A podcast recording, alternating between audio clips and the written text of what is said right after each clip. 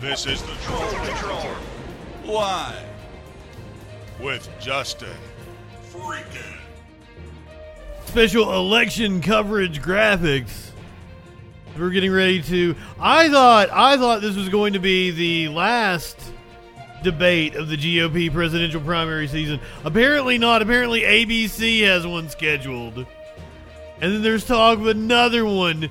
I think by CNN. You can tell it's really bright in here. It's not usually this bright in uh, freaking Casa here. It's because CNN is blasting on my gigantic ass TV over here. Wait till you guys see the setup I got for you. Wait till you see the setup I got for you. Now, I. Unfortunately, I thought this shit was going to be everywhere, right? I thought I was going to be able to take like an RNC stream of the debate from Rumble. I thought I was going to be able to take like the Trump stream from Rumble. You can see when CNN went black, how dark it got in here. Cancel Justin indeed. I got Anderson Cooper yakking at me. But apparently, all this shit is like exclusive to CNN, exclusive to Fox. So, that means we're gonna have to say goodbye to YouTube uh, before the before the top of the hour. Sorry, I'm I I hate that. I apologize. I don't like having to say goodbye to YouTube. I'm having to adjust my levels here. That looks like that, that looks like that's good. The stupid ass board I got. Fucking shit. Hold on. I'm still pegging it.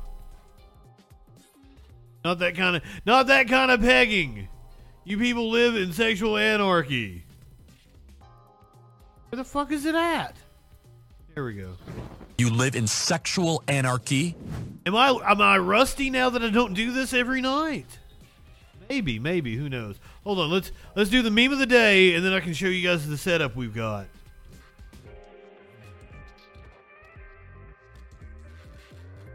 Trump will indict Biden if he wins election. Just like how he indicted Hillary. Come on, man.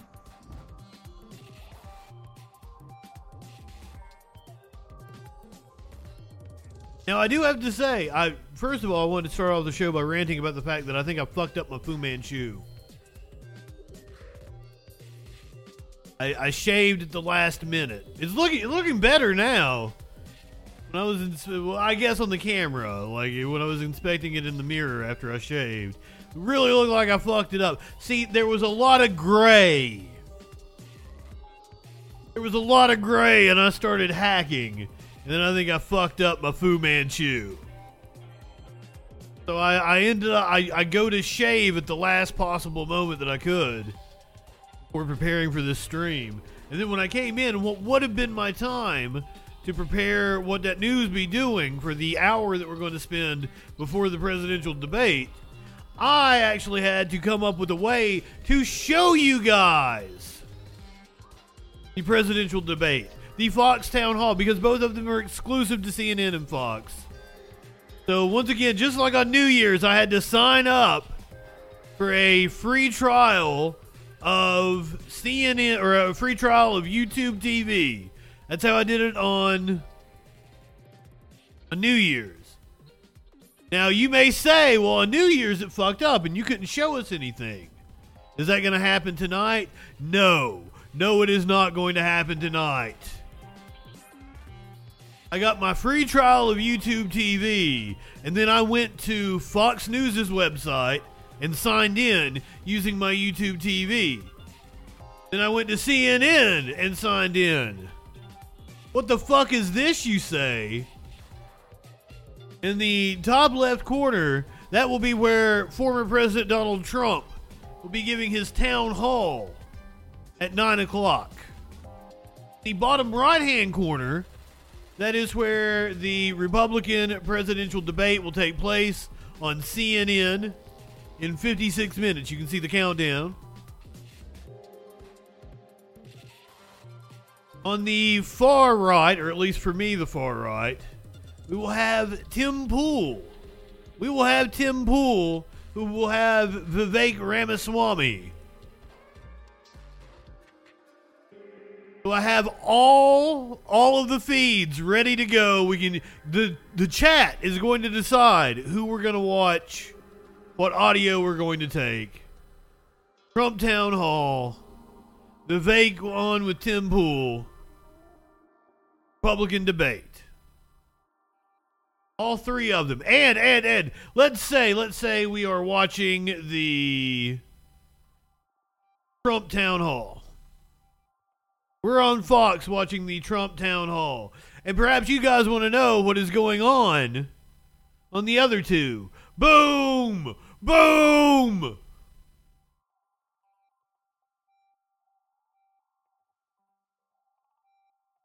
Freak Daddy has you covered. This is this is the best way to watch all of the coverage tonight. Unfortunately, we're going to have to say goodbye to our friends on YouTube. YouTube not going to get to experience the triad of troglodytes is what I think I called it earlier. But that that is the nine o'clock hour. Warlord, Flash, DJ Dub. Good evening.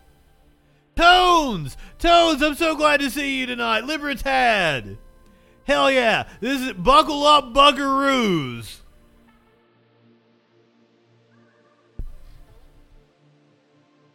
It's gonna be a wild night. We're in for a wild ride.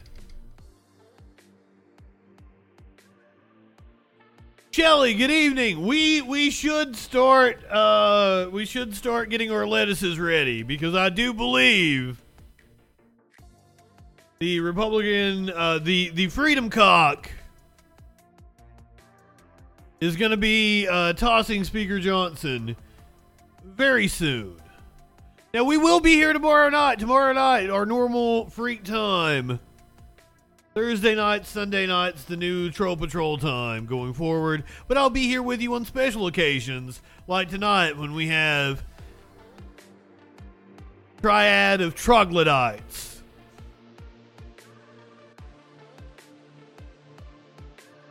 Vivek on with Tim Pool. Donald Trump on Fox News. Chris Christie and no, not Chris. Chris Christie dropped out. I'm sorry. We're gonna get to that. We got a little. We got a little news. Find out what it be doing before we get to Republican debate.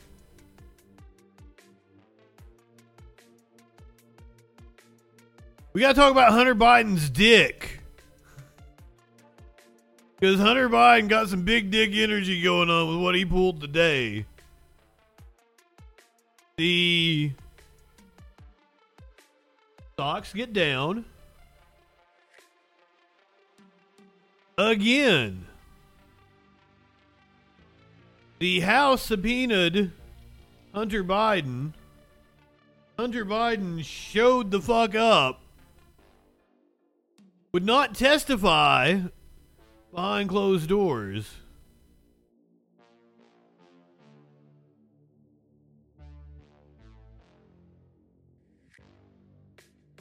Where where do we want to start here? We're we're we're going to get comments from Hunter spoke to the guys. What Jesse, that's what Jesse Watters is talking about on Fox, because of course he is. We are on Sunday and Thursday nights. Sunday and Thursday nights going forward, and special nights like tonight. Apparently, the House erupted when Hunter Biden made his appearance. Bottom. Thank you, Mr. Chairman, uh, Chairman Comer. Um, first of all, my first question is who bribed Hunter Biden to be here today? That's my first question. Um, second question you are the epitome of white privilege, coming into the Oversight Committee, spitting in our face, ignoring a congressional subpoena to be deposed. What are you afraid of? You have no balls to come up here. Once again, once again, he was more than willing to be deposed. In public, he didn't want to be behind closed doors, which is a fantastic move. What what lying sacks of shit the Republicans are. And Mr. Chairman, point of inquiry. Mr. Chairman, um, If The ge- ladies i- i- recognize- I'm not- If the not- gentle, if the gentle lady wants to hear from Hunter Biden, we can hear from him right now, Mr. and Chairman. Let's take a speak to vote and hear from. Hunter I'm Biden. speaking. What are, you women afraid allowed of? to speak? Hold on, You hold on, hold on. Why- Order, why are you order, guys not order. willing to let Are us women Miss allowed to Mace. speak in All here right. or no? Are, Okay. are women allowed to speak in here or no? Order. Because you keep interrupting me. I, I'll interrupt the You keep chairman. I don't know interrupting. that he's a lady. I think that uh, that Hunter Biden should be arrested right here, right now, and go straight to jail. Our nation is founded Wow. On the Come law, on, come on. And the premise Come that the law applies equally to everyone, no matter what your last. Point of order, Mr. Chairman. Um, Point it of order. doesn't matter who you are. Point of order, Mr. Chairman. Biggs over here. Donald Trump Jr. Biggs over here. Uh, state your point, Mr. Yeah, Biggs. my, my point of order is this. Are we going to continue on with, with this blatant interruption? It, this, this is absurd and inappropriate. I intend to give my statement. I don't intend to have anybody interrupted. I'm not going to interrupt your statements. I think you should have decorum and courtesy and don't act like a bunch of nimrods. You just interrupted a woman. And, and that's five. uh, You know, I got, I got we, permission. Can I we did- agree? Mr. Everyone has Mr. five Chairman, minutes. Can we agree? Point, point of order again. The assertion that I interrupted was absolutely false. That's typical of the gentleman who spoke it. I got permission to speak from the chairman. I spoke. I was interrupted yet again by the gentleman who doesn't choose to go through the chair and follow proper order. I encourage us. I, I, I think if we're going to have any respect at all, we need to have proper decorum. Well, You'll well said. Nobody respects you. like to finish. The rules are everyone's going to be recognized for five minutes. Anyone that wants to be recognized will be recognized for five minutes. Miss Mace has four minutes and 13 seconds left. Chair recognizes Miss Mace. It does not matter who you are, where you come from, or who your father is, or your last name. Yes, I'm looking at you, Hunter Biden, as I'm speaking to you. You are not above the law at all.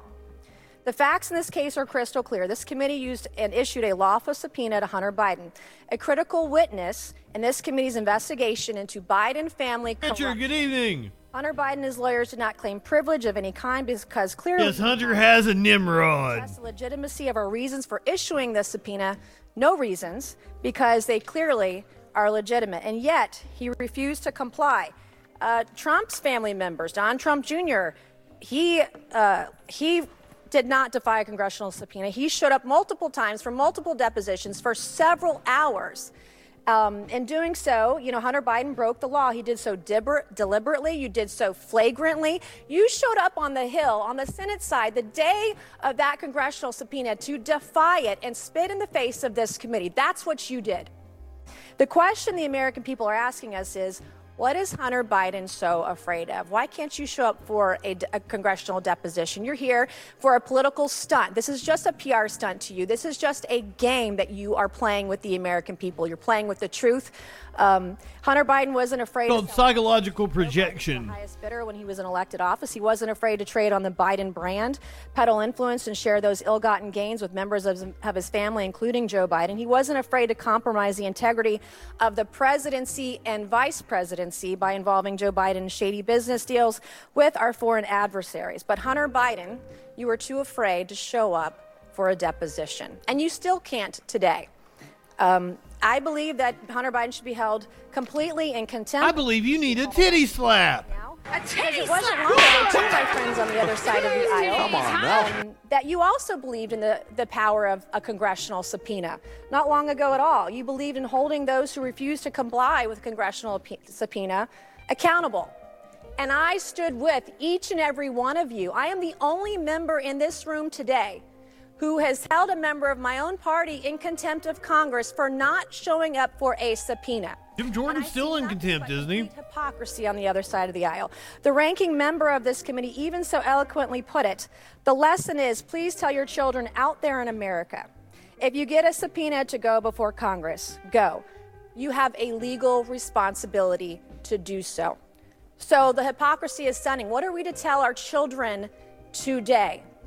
There's Tim Pool gone other side can live? Say with a straight face.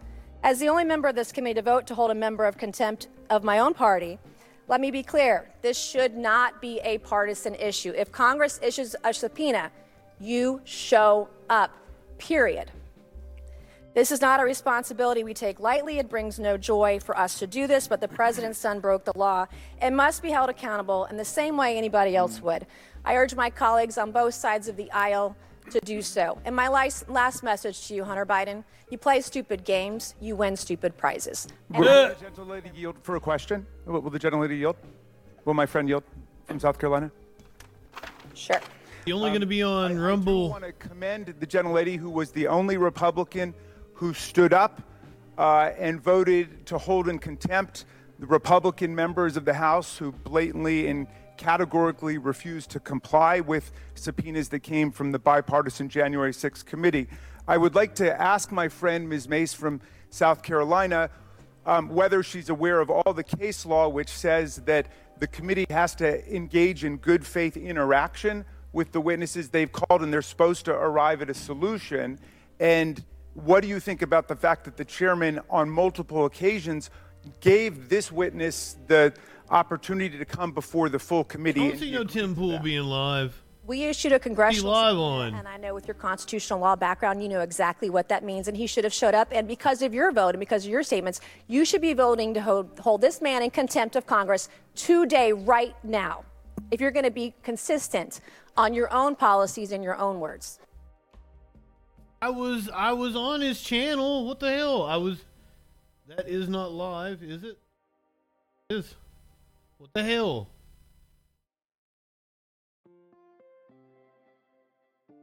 for the future of the country. You know who the Detroit field office head was at the time of the alleged Gretchen Whitmer kidnapping plot? Are you guys? Is this something you've talked about before, or not really? I, I, I think I was pretty sure I was on the This is this is the Tim IRL, whatever the nexus. It's kind of fuck. an underbelly in our law enforcement. So the Gretchen Whitmer kidnapping plot actually began as a plot to storm the Capitol in the state of Michigan. We're getting real You know conspiracy theory started? over here, aren't we? People at the FBI putting people up to this. Poor guys. One of them was actually supposedly getting hot water from a Mexican restaurant across the street. These are people who are not doing well in their life. Who they've Oh, I was on his main channel. thousand dollar credit cards with five thousand dollar limits to go buy munitions and otherwise. To initially what began as a plot to storm the Capitol, but eventually ended up being a plot to kidnap Gretchen Whitmer. A good number of the people who were captured here, like we're talking about a high proportion of them. I'm not ready. I'm not ready for this shit. We we have other Hunter Biden to talk about. Apparently, like it got crazy again when Marjorie Taylor Greene spoke in front of Congress during this whole Hunter Biden fiasco earlier today. Chairman, I yield my time back to the chair. Four seconds. Four seconds. Three, two. All right. Time's expired. Mr. Chairman, I, I ask unanimous, con- unanimous consent to enter information for the record. What's the information? Oh, my God. I, I, State the information. Hunter's dick again. Right to object. The, the minority has not provided a copy of the material for the record. In the past, she's displayed pornography. Is pornography allowed to be, are pornographic photos allowed to be displayed in this committee room, Mr. Chairman? it's not pornography. Okay, you're the expert. I'll ret- I- I'm not an expert, Mr. Raskin. Seems like it. Mr. Uh, Chairman, this- I object Uh, to the this is, uh, You Mr. live in sexual Mr. Chairman, anarchy. Hold All you need I is one objection. We need decorum. We're gonna. I'm gonna let the lady state, and then if you object, still, we'll go from there. Mr. Chairman, don't we have the opportunity to review the material before I it's reclaim my provided? time. I reclaim. He's the oversight chair. Mr. Chair, I reclaim my time. I'd like to enter for the record an excerpt from Oh uh, God, they got Candace Owens too. a statement that's public in regards object? to Hunter Biden Mr. Mfume and his has already bank objected. accounts in his payments. Mr. Chairman, I object Okay. to the styrofoam board. It's not a Reclaiming document. order, reclaiming order, reclaiming order. We'll Clearly, Democrats today don't want the truth to come out. Mr. Chairman, But this just I- means that any like member will be able to the add to their five minutes by putting on a display of Mr. placards. Chairman, I'd like to enter for the record. I think uh, all Mr. Chairman, members- from a, a bank report that shows. Can we get some order here? Hunter Mr. Biden's Chairman, where- account are we in the- human All right, Timing okay, okay. We'll let's hold off on this. There's several objections. We're going to talk staffs between each other, and then we'll we'll go from there. But I understand. I think what you're saying is from the laptop. Uh, someone on this committee accused me of revenge porn, and I have a right to respond to that. And I'd like to introduce But within the rules of the evidence No, you committee, don't. everyone. for the Mr. Chairman, record. This is this is important evidence for the record, uh, and it, it it pertains to our investigation into into Joe Biden and and Hunter Biden. And this comes So from do it behind closed doors like you comes do it. from- It- Object. it's not- it doesn't appear to be bad, but you ought to. but, get- no, Mr. Chairman, she's got nine relevance placards there. Does she get an additional five But minutes or ten minutes? I, I don't understand how any of you has, who support the Well, what's genital the order? mutilation Okay, of okay, okay. Whoa!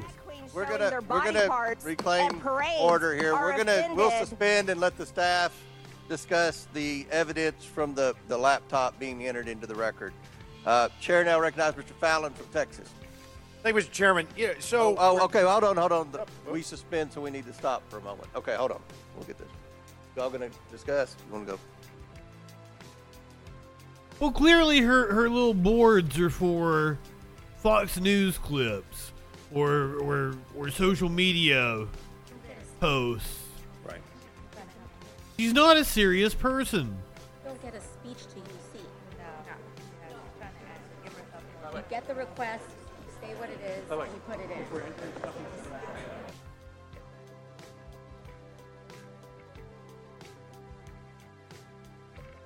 Why you got to turn the mics off for? There's more of this. Don't forget, coming up at the top of the hour, Vivek Ramaswamy on with Tim Pool, which has already started. And they got Candace Owens as well. They they took the audio away. Bottom right hand corner, you can see the CNN feed that will uh, be showing us the Republican presidential debate. Also have Fox News and the Trump town hall. I'm gonna let you guys decide when you guys tell me which uh, which feed to take. Say check in with Trump, flip it back to the debate, go to Tim Pool. You guys are in control.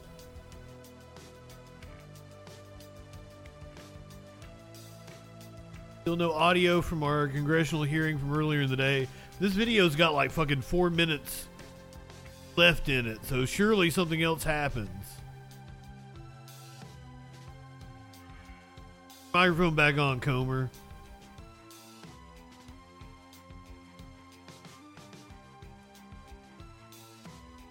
I know what's going on.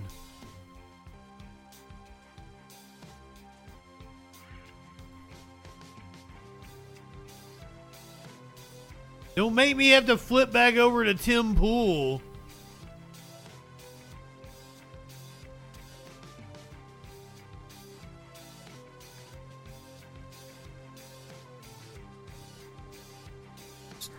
People of a similar or same ideology, in fact, many of these people do coordinate, engaged in insurrection. Now, of course, we can calm down and say a bunch of extremist activists rioting in the streets, no insurrection. Oh, fair point. Then neither was the Capitol. Well, what about What? Brett Kavanaugh? Was anybody alive for the Brett Kavanaugh hearings? Do you remember them storming in, going into senators' offices? Does it, I mean, I'm telling you, D.C. Chainsaw!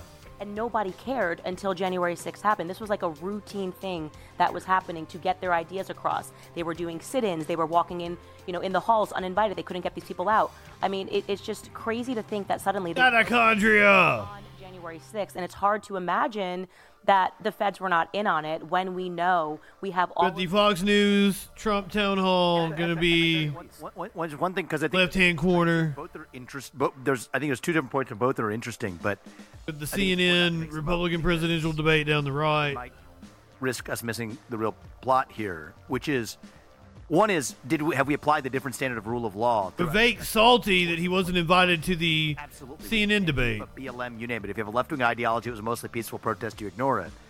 That's that's a glaring point, and What? deserves to be called out. And I think that there can be no. Uh, you deserve to be called out because I can point out that most of the violence in 2020 came from right wing groups. Right wing right wing groups were prosecuted for it. significant in terms of the number of people, in terms of, I mean, some of the video footage the mainstream media picked out. But I think what's significant about it is we don't know what actually caused those Looking good in my beanie. they did.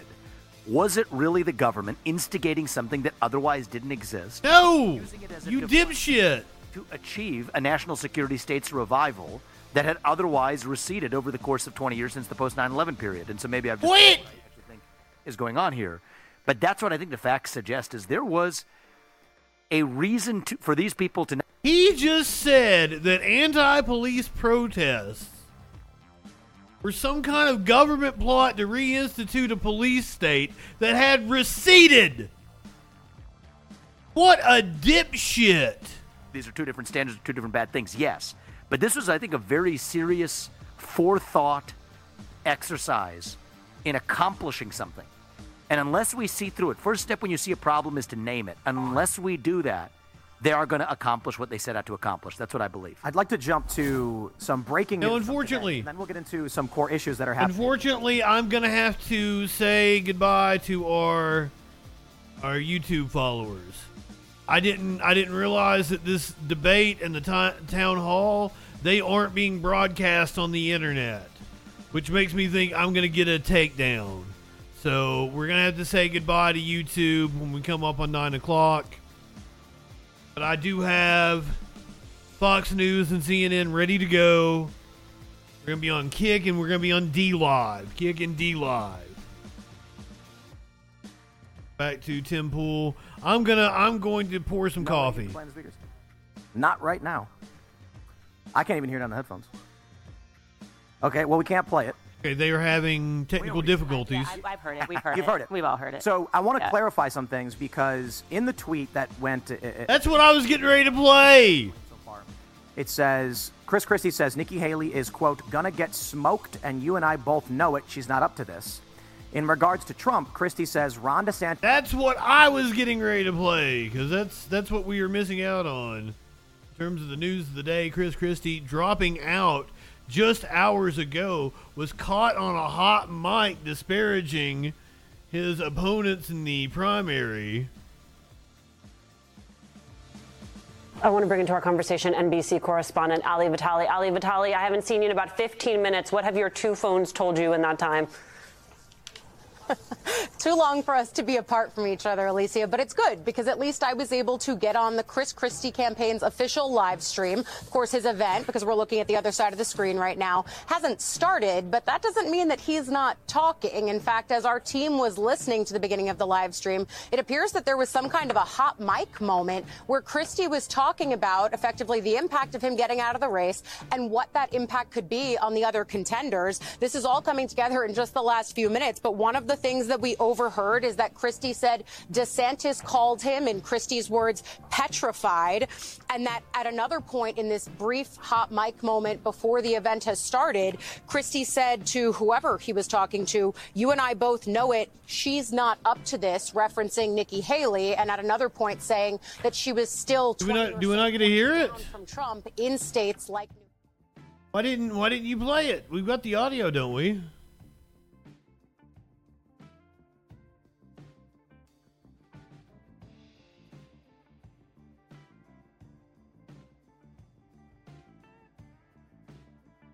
Talked about it a little bit ago in the show, in which he was apparently talking, presumably about Nikki Haley, saying, suggesting that, again, presumably her, could get smoked. So let me play a little bit of that hot mic moment now for people. Spent 68 million so far, 59 million by DeSantis, and we spent 12. I mean, who's punching above their weight and who's getting a return on their investment, you know? And she's going to get smoked. And you and I both know it. She's not up to this. She hasn't even been. And she's still 20 points behind Trump in New Hampshire, right? Yeah. Oh, yeah. And he's going to he's still going to carry Iowa, right? Yes. Oh, Oh, the polls are insane. DeSantis called me, petrified that I would. He's probably getting out after Iowa. Well, he's. I I predicted he wouldn't make it to Iowa. Someone someone around Christie said he was probably getting out uh, after Iowa. I DeSantis makes it to Iowa. I was only like two weeks away, so I guess he could limp to it. This is the 538 aggregate poll. Trounced. DeSantis, Haley, Ramaswamy are all being trounced by Donald Trump.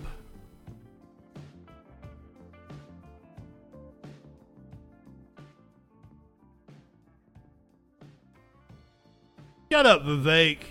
Horse race between Donald Trump and a puppet who they can control. I believe that's Nikki Haley. Eliminate Trump from contention, and then trot in their controllable puppet into the White House. That's the game that's hiding in plain sight, and I think everybody's falling for it, actually. I don't think they're falling for it. I, That's a stupid conspiracy theory. look at the polls or the, the news organizations, they keep telling us Nikki is surging, and it's so obvious if you speak to people that she's not. After every single debate, they're like, Got Nikki won. Tim Pool beanie on. So ob- she's not even third place in terms of who won, and they're trying to convince us. It's Every time, yeah. a full propaganda effort when it comes to Nikki Haley. And you're right. I think Um, the part it's they're pretty falling for- sinister what they're doing, but the people, I don't think are falling for. The only part that I'm worried the people are falling for is some idea that this system is literally going to somehow stop short of literally stopping at nothing to keep Donald Trump away from the White House. You think is it Trump or is it the what he represents, the methodologies that he's used, like canceling the Trans-Pacific Partnership, kind of isolationist mentality? I think the third rails there are definitely foreign policy. I think ending the war in Ukraine on the terms that either I or Trump have suggested definitely hits the third rail. I think the preservation of the national security state is a third rail. Those are the two big ones. The preservation of the national security bureaucracy at home. You can talk about the anti woke stuff, the transgender stuff. Yeah, I mean, we have disagreements on the partisan basis, but that's all fine. It's mostly a deflection, actually. It's almost a convenient fact that Nikki Haley occasionally gets to say things that pay homage to the anti woke movement. I don't think she has Anti woke. at least it's part of the cover. The, the real third rails are foreign policy. Keep the interventionist, neoliberal, neoconservative worldview of the U.S. as the woke hegemon that actually gets people to cut We'll in on the see rake who here at home, cancels the likes of the John Boltons and the Nikki Haleys. Right. And then third rail is the national security state at home. But I think in Donald Trump's case, I think that they've, they've convinced themselves that with this man in particular, he is so dangerous to the future. He's demonstrated himself to be, their words, you know, their, their view, not mine, that they have to and have a moral duty to this country. And when you believe you have a moral duty to do something, then you're bound by your more subordinate moral constraints. Because there's the everyday moral, moral norms you operate against. But if you think it's about the future existence of humanity or a nation, then those ordinary constraints no longer apply. And I think that's the mode this system is now in. The ordinary constraints are okay, you let people on a ballot, not anymore. You don't prosecute people for made up crimes, especially in the middle of a presidential Not anymore. And if they've ratcheted up each of those times and none of those things work, I just in the Constitution. nothing. Whatever it takes to take Trump out after they've narrowed it down to a two horse race between Trump and Haley, which in turn is why I'm in this till the very end. And I think that we have a responsibility to this country to make sure that that plot doesn't play out. They're selling us the rope today that they'll use to hang us tomorrow. That's what's happening. And I don't want people in, in our movement to fall for the other part of this to somehow think that that actually isn't going to be successfully executed. This uh, this hot mic moment where someone mutters Ron's probably getting out after Iowa. Let's imagine this scenario that Ron actually decides for whatever happens in Iowa, his showing wasn't good enough, and it's time to end this race. The worst possible thing imaginable would be you then leaving the race as well, because it would by default give us either. Didn't Vivek already endorse Trump? That's a nightmare scenario. Isn't he already out? I have my own views. I think we're going to deliver a major surprise here in Iowa. We can talk about that separately. I think we're going to shock the system, and the vibes on the ground are very good. But as part of the 50,000 foot view here, I actually think if you play this out intuitively, it feels like the next step in the game among the corporate candidates is Ron would make a good vice president for Nikki, right? Christie out of the way is one footnote today. All right, eliminate part of the consolidation in New Hampshire. Christie's not running for president of the United States ever. He was arguably running for like vice president of New Hampshire. but anyway, once he exited, we'll actually combine that in to prop up Nikki a little bit more. The next thing is you take the Ron DeSantis. Ron DeSantis is not in New Hampshire so much, but in certain other states, Florida or otherwise, turn that over as well to the anti-Trump movement. I don't think Ron knows that. I think if people asked Ron DeSantis, he would say, "Of course, I would not be Nikki's vice president." And I think inside him, he probably would believe that that's actually what he thinks. But that almost pretends that what he thinks actually matters. His donors are the one that put him up to run for president in the first place. I don't think the man on his own volition. I think there are other people who put him up to run for president at a time where it didn't make sense for him to do it. The same people are going to put him up to be Nikki's vice president. So you play this forward, that's where this goes. Final step take Trump out of contention, trot the corporate puppets into office. That's where this plot ends. And I feel like I see this with a level of clarity that makes it torturous. It's like a kind of form of torture to watch this playing out in real time without standing up and actually doing something about let it. me, let me real, real quick, just to get it in there. Scenario: Donald Trump wins the primary. He set he, he, he comes right on out and says, "Vivek Ramaswamy, you are my vice president." What do you say? Donald Trump wins the. You're saying Donald Trump wins the primary and then that. So I think we just have to have an honest conversation. I mean, if, if that's the scenario we're in, that's not what I'm playing for. But if that's what we're in, I, have an ink. I'm still calling it Marjorie Taylor Greene. I have strong opinions about things. I'm not. Mitochondria over on the kick. Welcome. Whatever. But what I've said is Donald Trump has my full support if he's the nominee, and I expect his full support if I'm the nominee. But I don't think we get to that place. That's the whole premise of, of I mean, when you think it's Gavin Newsom or Joe Biden as the puppet, you think you might get to that place. I don't think they want Biden or Newsom. I think Nikki is a far more reliable pawn for the system with respect to the two things they care about most, which is keeping the foreign war machine humming, far more reliable on places from the Middle East to Ukraine. She's far more hawkish than actually anybody in the Democratic side. And with respect to the national security state, I don't think Joe Biden could have come up with the idea if he tried to tie every social media account and internet account with a government issued ID. So I don't think it goes there, Tim. I think where it goes is they want Did Nikki Haley suggest that? and then they get the air cover because the Democratic Party's brand isn't doing too hot. The permanent state is fundamentally nonpartisan at its core. So they get the air cover of saying, "Oh yeah, we weren't even we weren't even doing the Democrat game where where most of the Republican base watching cable news thinks it's about beating Biden. They're missing the plot. That's what's going on." That's actually a really great point. We were talking just the other day. There was a story. A J.P. Morgan top strategist, I'm sure you heard, said his prediction is that Joe Biden drops out just after Super Tuesday. Ah! I view that as a very, very good strategy for Democrats. I had been saying for some time that I believe Joe Biden will drop out. His That's absurd. polling is not there. It is political suicide. However, many people pointed out in our chats and in our audience that it's too late to have a primary. There's nothing they can do. Actually, that sounds like the best play. Joe Biden says, I'm running. No primary to be had. Don't worry about it. Come March, he says, Oh no, my ailing heart. This gives the DNC the ability to just appoint who is going to be their nominee. That's also not how that works. I think you actually make a much better point. Why even There would still be delegates at the convention. They would fight it out on the floor. Tim Pool has no idea about politics. Exactly. Haley. And that's exactly what's going on. And also, they have they have this ailing Kamala Harris problem because if anything other than Kamala Harris is the nominee, then they got the race This motherfucker is a millionaire. underlies, which undermines their own self. Just spewing dipshittery. the Democratic Party for the Larry Finks or the establishment puppet masters of the world. It's a little tarnished right now. Let them heal themselves. We're going to do this within the Republican Party with a much more reliable vessel, with a little bit more of a polished exterior, a little bit more committed on the pro war agenda, and a lot more committed on the censorship and, and national security agenda here at home. I think that actually gets their job done much better without some of the inconveniences that come with Biden. So, like you I think it would be a very spirited convention if something like that would happen. trot out instead of Biden. And nothing quite really, the shoe didn't really fit with any of them. Michelle Obama, Gavin. Whitmer, Beshear, staring Newsom. They're already halfway through doing it within the Republican primary, and then it's game over, and they get the air cover of saying they weren't even propping up Democrats. That's what's going on. Let's let's jump to some stories on some key issues. I have Hero in Pennsylvania. this video was Democrats are actually looking pretty good. They've got a pretty there good bench. reports about buses that have been trafficking illegal. James O'Keefe. as well. I have personally confirmed the existence of major airline boarding passes that state no name given. This was bro- this story was broken uh, by Ashley St. Clair. Source, trust me. On, on vetting and development. So by all I'm I'm sorry. I, I I can't do it. I can't do it anymore. We we'll come back. We'll check in. We find some news be doing.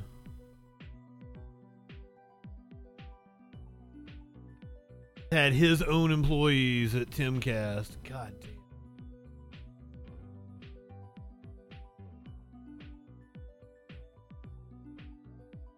You're about 20 minutes away from the Fox News, Trump Town Hall, CNN, GOP presidential primary debate, and whatever the fuck Vivek is doing over here on Tim Pool.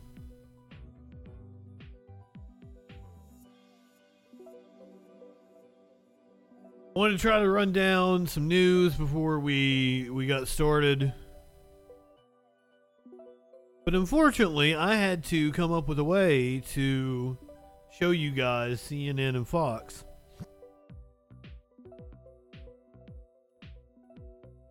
So I didn't get a chance to prepare for anything.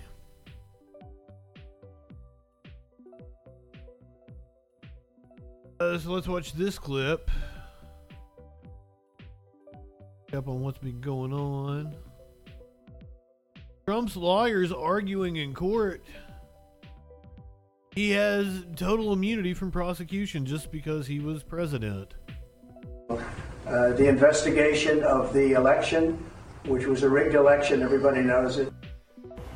Former President Donald Trump arguing in a D.C. court that he should be free from prosecution in cases connected to the 2020 election. While his legal team defended the claim that the president has immunity, the panel of federal judges questioned that notion. To authorize the prosecution of a president for his official acts would open a Pandora's box from which this nation may never recover. Trying to steal the election is not his official acts. I think it's paradoxical to say that his constitutional duty to take care that the laws be faithfully executed allows him Well, the panel of judges said it plans to move. Cut it off! Lawyers are hoping for an extensive appeals process that could delay the trial. Queen City News chief legal analyst Khalif Rhodes joins me now. And Khalif, kind of an eye-opening day in court that happened here for Trump and his lawyers. And when it comes to absolute power, This is a, a very weird case. I mean, his team has been shooting this out from the very beginning. Once he was originally charged, they were saying, well, hey, you can't charge him. Why? Because he has absolute immunity because he was the president. And this panel is attempting to unblock and undress that argument. I listened to oral arguments when they happened. I listened again to them today just to ensure that I heard everything right. And you can kind of get, as I've mentioned before, the sense of where a judge is going by the questions that they're asking. The first thing you want to do is answer the question that they're asking you. And his judge, his his attorney had a hard time doing that. Every time Judge Pan asked him a question, he'd say another answer. And she said at one point, Hey, I need you to answer this question. Specifically, is there any situation that former President Trump can be charged criminally? And his attorney basically said no, unless he was impeached. And he said because he hasn't been impeached, this does not allow him to be criminally prosecuted for anything. That doesn't make any sense. That he did while he was in the office of the president. And so she hit him with a hypothetical. So are you saying that he can go out and attack his uh, opposing party and send out SEAL Team 6 to go assassinate him? His response was uh, under certain circumstances, yes, which was a weird answer to hear to a panel of three federal judges. But that's the type of testimony and type of hearing that we're having today um, in this newfound era of politics where legal meets and merges all at the same time. yeah, Judge Pan was right on top of it, trying to hammer back in that regard. But wh- who lines here more with the Constitution when it comes to these arguments? I, I, it's really hard to, to flush out right now. What I can tell you is if you use their own strategy against them, it seems like that it will lie in the, in the, in the hand of the government. And I say that because during the original impeachment hearings, they said that this impeachment can't happen. Why? Because the former president should be criminally prosecuted for something. There's already a criminal processes out there. So he gets through impeachment, and now what do they say on the flip side? Well, he should not be held criminally responsible because that's what the impeachment is for. And so the judge called them to task and said, well, it seems like the Constitution lays out a path for him to be prosecuted. And can you agree on that? He- At one point, she got his attorney to at least concede that he could agree that there was a path where the former president could be charged criminally.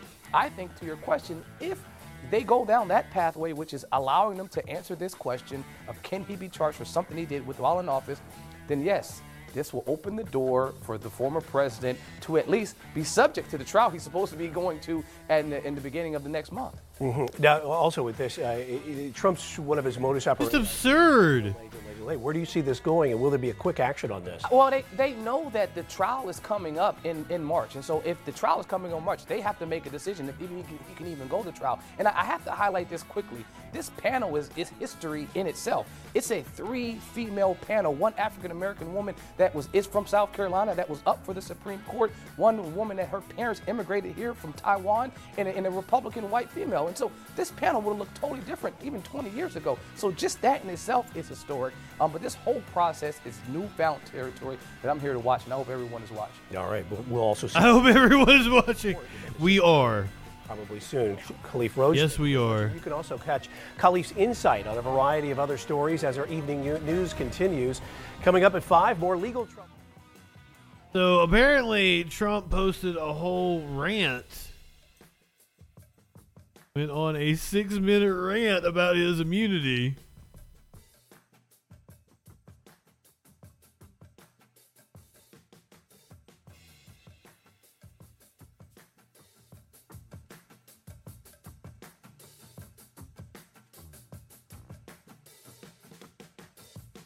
Where's the Where's the video?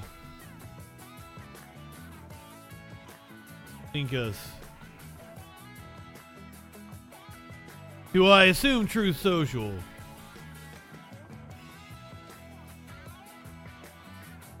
How you gonna do this to me?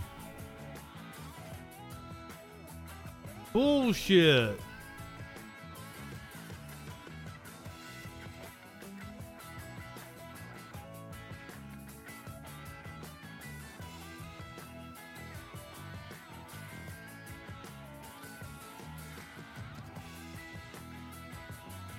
We'll find it. We know where it's at.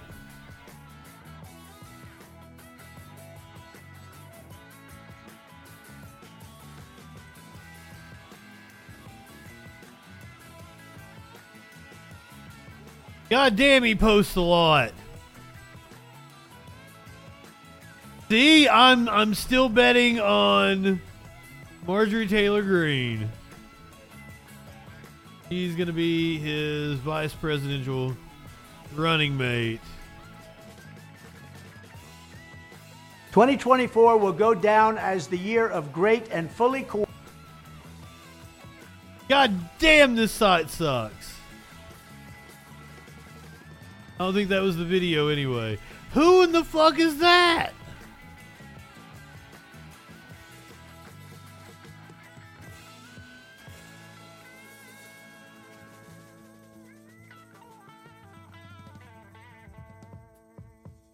Oh, Jesus.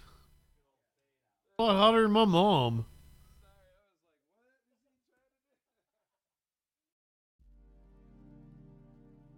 How many different videos did he post? Oh my god. Which one did we watch? None of them were six minutes like the story said. There was like a whole 10 minutes between all of them.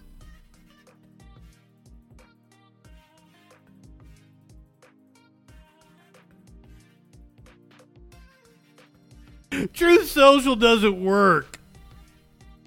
I try that's why I went to another site.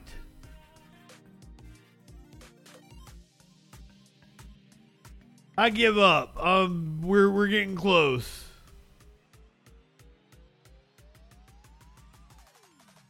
What else I got? Oh, Roger Stone. Let's talk about Roger Stone here.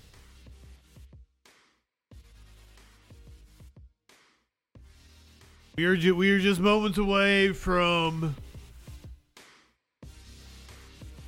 Republican presidential debate on CNN. That's in your bottom right hand corner. The Fox News Trump town hall will be in the top left corner. Before we get there, Apparently, Roger Stone reportedly said a leading Democratic congressman has to die. Trump ally and confessed dirty trickster who has Richard Nixon tattooed on his back, said either Eric Swalwell or Jerry Nadler had to die before the 2020 election. Republican operative and close Donald Trump ally Roger Stone reportedly told an associate one of two prominent Democratic congressmen had to die before the election in 2020. It's time to do it, Stone said, according to Mediaite, which cited a recording the outlet reported was made at a Florida restaurant. Do we have the audio?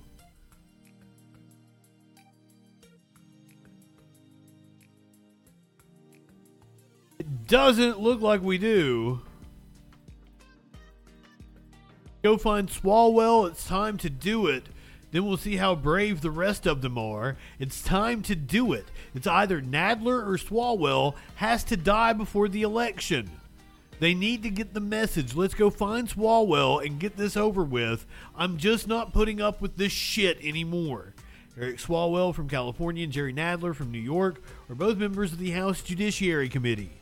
Swalwell is a prominent anti Trump voice and a magnet for Republican attacks. As Judiciary Chair, Nadler oversaw Trump's first impeachment for seeking political dirt in Ukraine.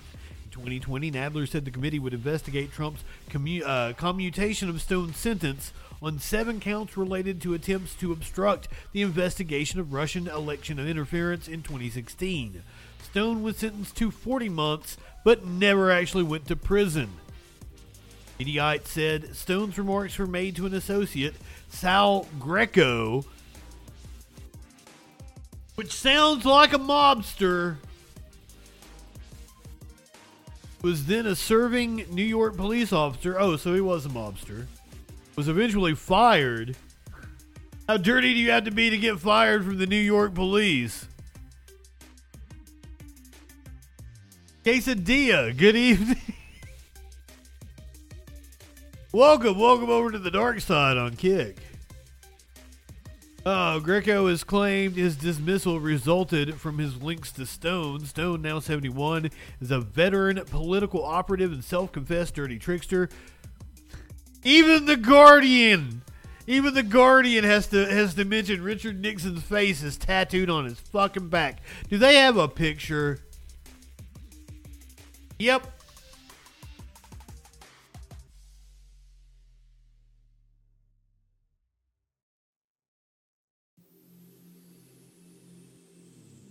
Nine minutes away from the GOP primary debate, Trump Town Hall on Fox News. One more little piece of news. There's one more thing I wanted to talk about here, real fast, real fast. I don't know what is going on with this. Apparently, tunnels. Someone dug tunnels under a synagogue in Brooklyn.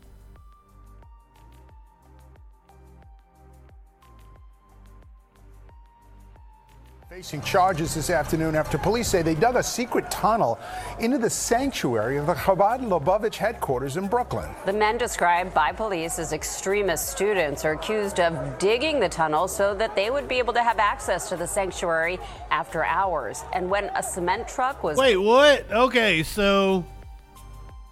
This wasn't terrorism against Jewish people as I had suspected.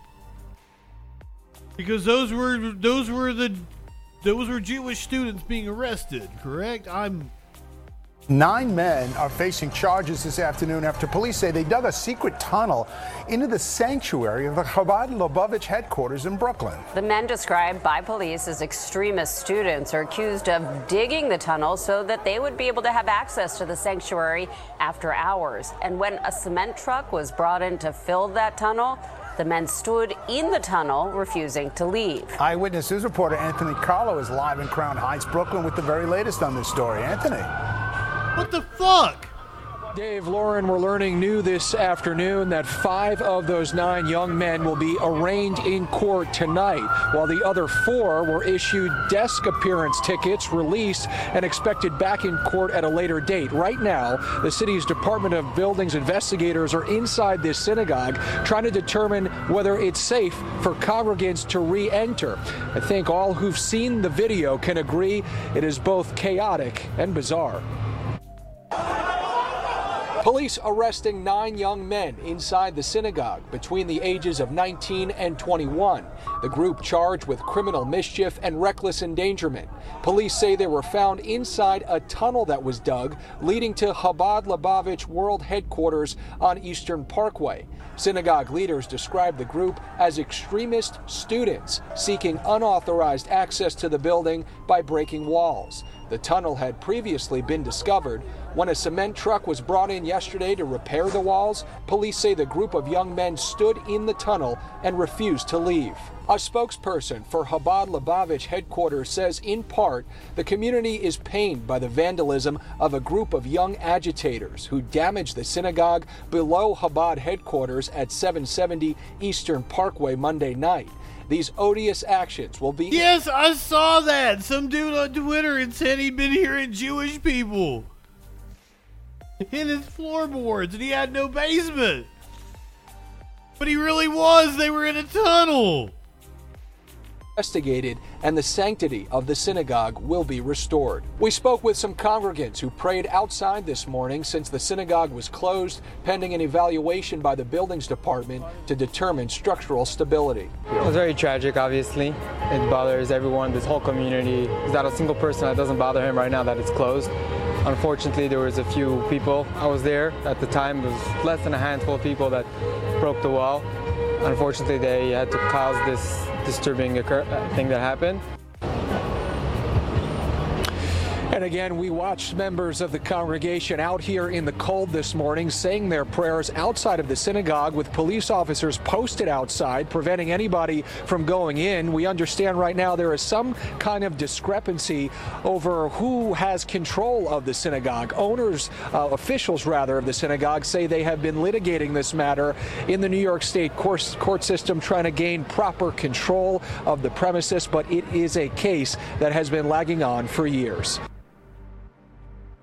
Absurd. The world is absurd.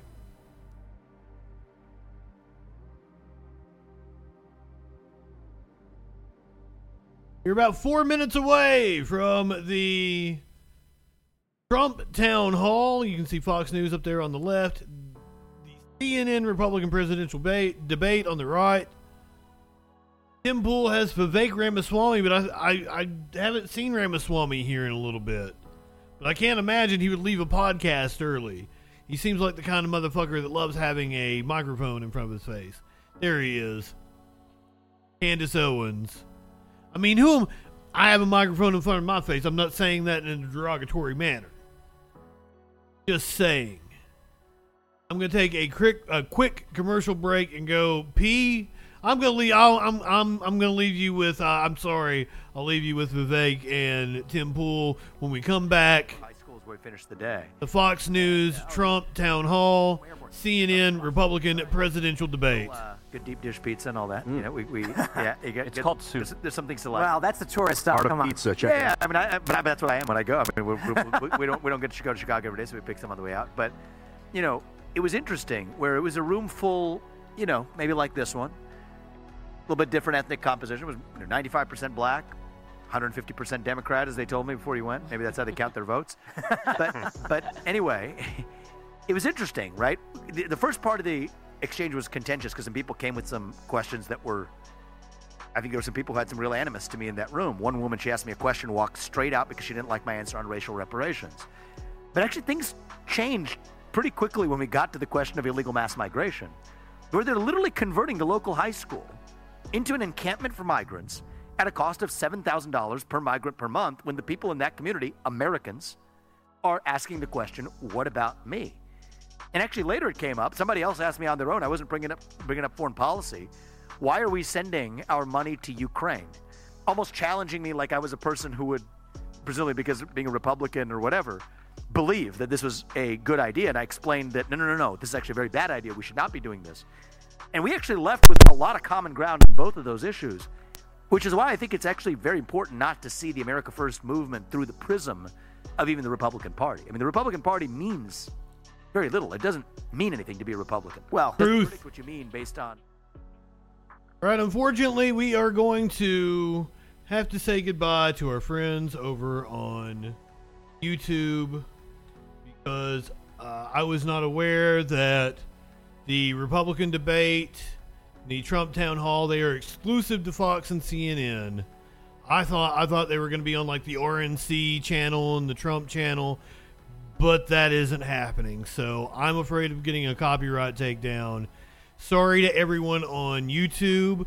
Come join us on Kick. Come join us on DLive. I don't think you have to have an account on either one of them to watch. Uh, or check it out on Spotify here after the debate. 'Cause I'll, I'll put the video up. So, bye, YouTube peoples. We'll see you tomorrow, 8 o'clock. Same troll time, same troll channel. Go ahead, light one up, tip one back. It's all right to have a little fun before you hit the sack. All right, now that they're gone, let's talk some shit about them. We are live over on DLive.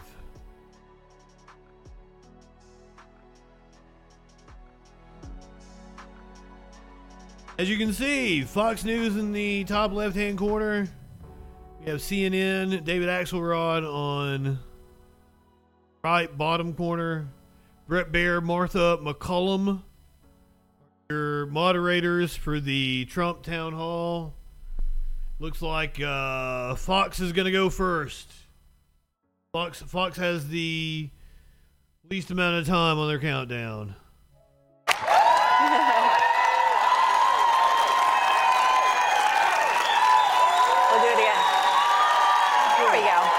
Thank you, DJ Dub. Thank you very much. Hi, Brett. Mr. President, thank you very much. Very much. Thanks for coming with us. Welcome, Mr. Thank you very much. Great to see you. The first major test for the Republican presidential I can also put up the other two as an insert. Caucuses, and then An we're insert. going to crush crooked Joe Biden next November. Tonight, former President Trump will address the most pressing issues. fa- Start of Republican debate.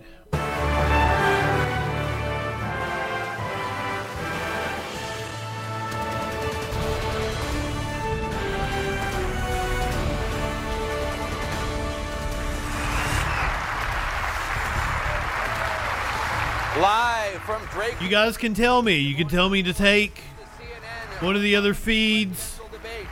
We want to welcome our viewers in the United States and around the world watching us on CNN, CNN Max, CNN International, Want me to put up the other other videos? CNN.com. Good evening. I'm Jake Tapper, moderating tonight's debate alongside my friend and colleague Dana Bash. And just five days from now, voters here in Iowa will cast the first votes Five days. I said two weeks. Race tonight, the very first one-on-one matchup between top contenders Governor Ron DeSantis and former governor and UN ambassador Nikki Haley. Former President Trump met the requirements for tonight's debate but declined to participate. But he he is over here on Fox News. As possible to voters, especially here in Iowa. Look outside. It's cold, it's brisk, it's snowy, but we're warm inside with a lot of questions from Iowans. Indeed, we are. Good evening, everybody. I'm Martha MacCallum. Great to have you with us. Tonight, we are joined by a room full of Iowa Republican voters. My my channel should absolutely be marked as mature.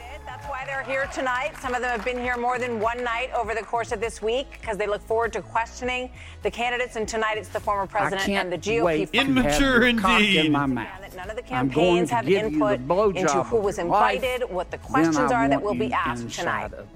Thank you for being here. Uh, Mr. President, we appreciate you making the track. And before we begin, we want to offer our condolences to you and the former First Lady Melania Trump for the loss of her mother last night. Thank you very much. Great woman. Thank you very much. Appreciate it. We do want to note that today there was some breaking campaign news. Take a listen.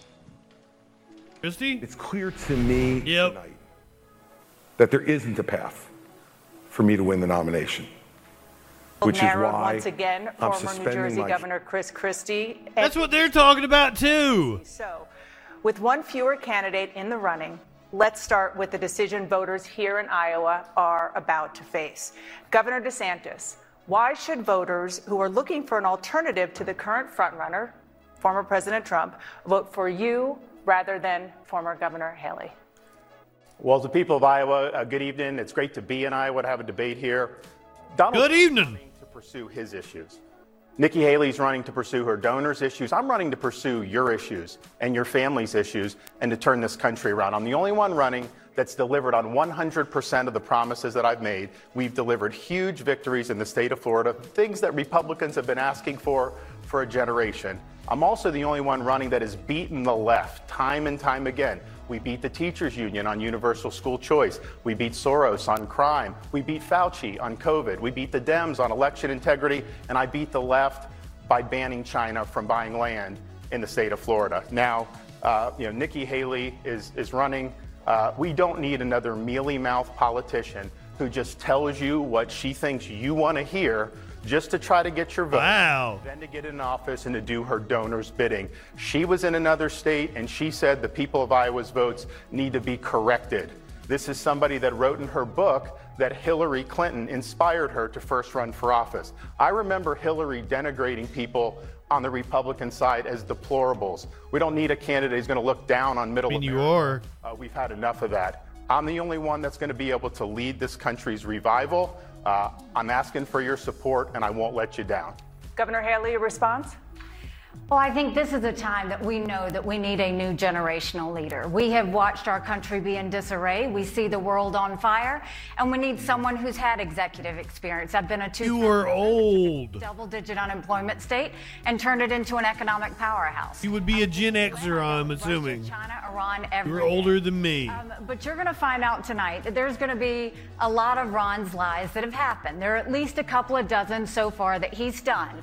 So, what we're going to do is rather than have him go and tell you all these lies, you can go to DeSantisLies.com and look at all of those. There's at least two dozen lies that he's told about me, and you can see Oh, the claws are coming out. exactly what's going to happen and exactly why it's wrong. So it will cover the fact that he's only mad about the donors because the donors used to be with him, but they're no longer with him now.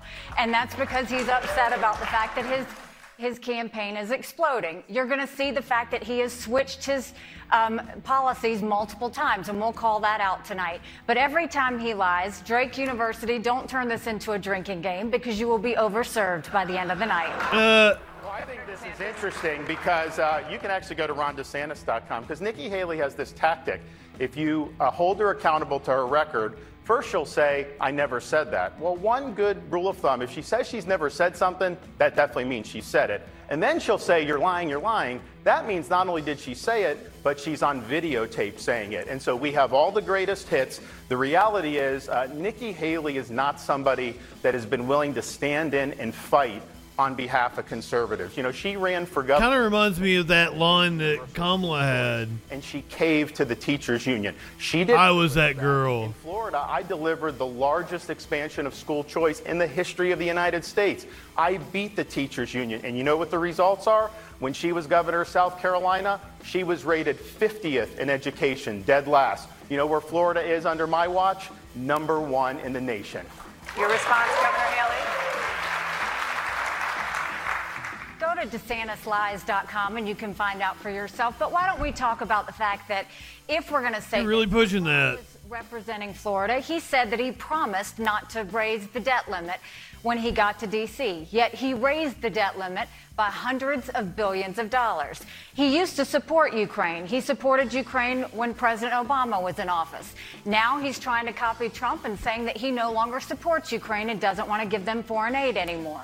He also goes and says that he wants to talk about me insulting Iowans. Iowans know when you're telling a joke. The fact that he's only running in one state is not the way you win president. I'm running in all states. But he should tell Iowans why he authored legislation to ban the renewable fuel standard that's so important to Iowans' economy. I hate both of these people. Co-sponsored five different pieces of legislation to get rid of it. They're both so unlikable. He would never do anything with Social Security. Yet he voted three times to raise the retirement age of Social Thank you, Security. so if you're going to talk about what you said Thank you, and what you did, I think you've got your own explaining to do rather Well, than telling gonna- lies we're- about well, Thank you, Governor. We're going to get to a lot of these issues in the debate. Governor Haley, when, when uh, Governor Christie dropped out of the race just a few hours ago, he said the most important issue is, quote, the character. That was out of touch. Uh, Governor Christie also said he ran because he knew he would be the only Republican candidate to speak the truth about former President Donald Trump. Do you believe Donald Trump has the character to be president again? Well, I think the next president needs to have No. clarity.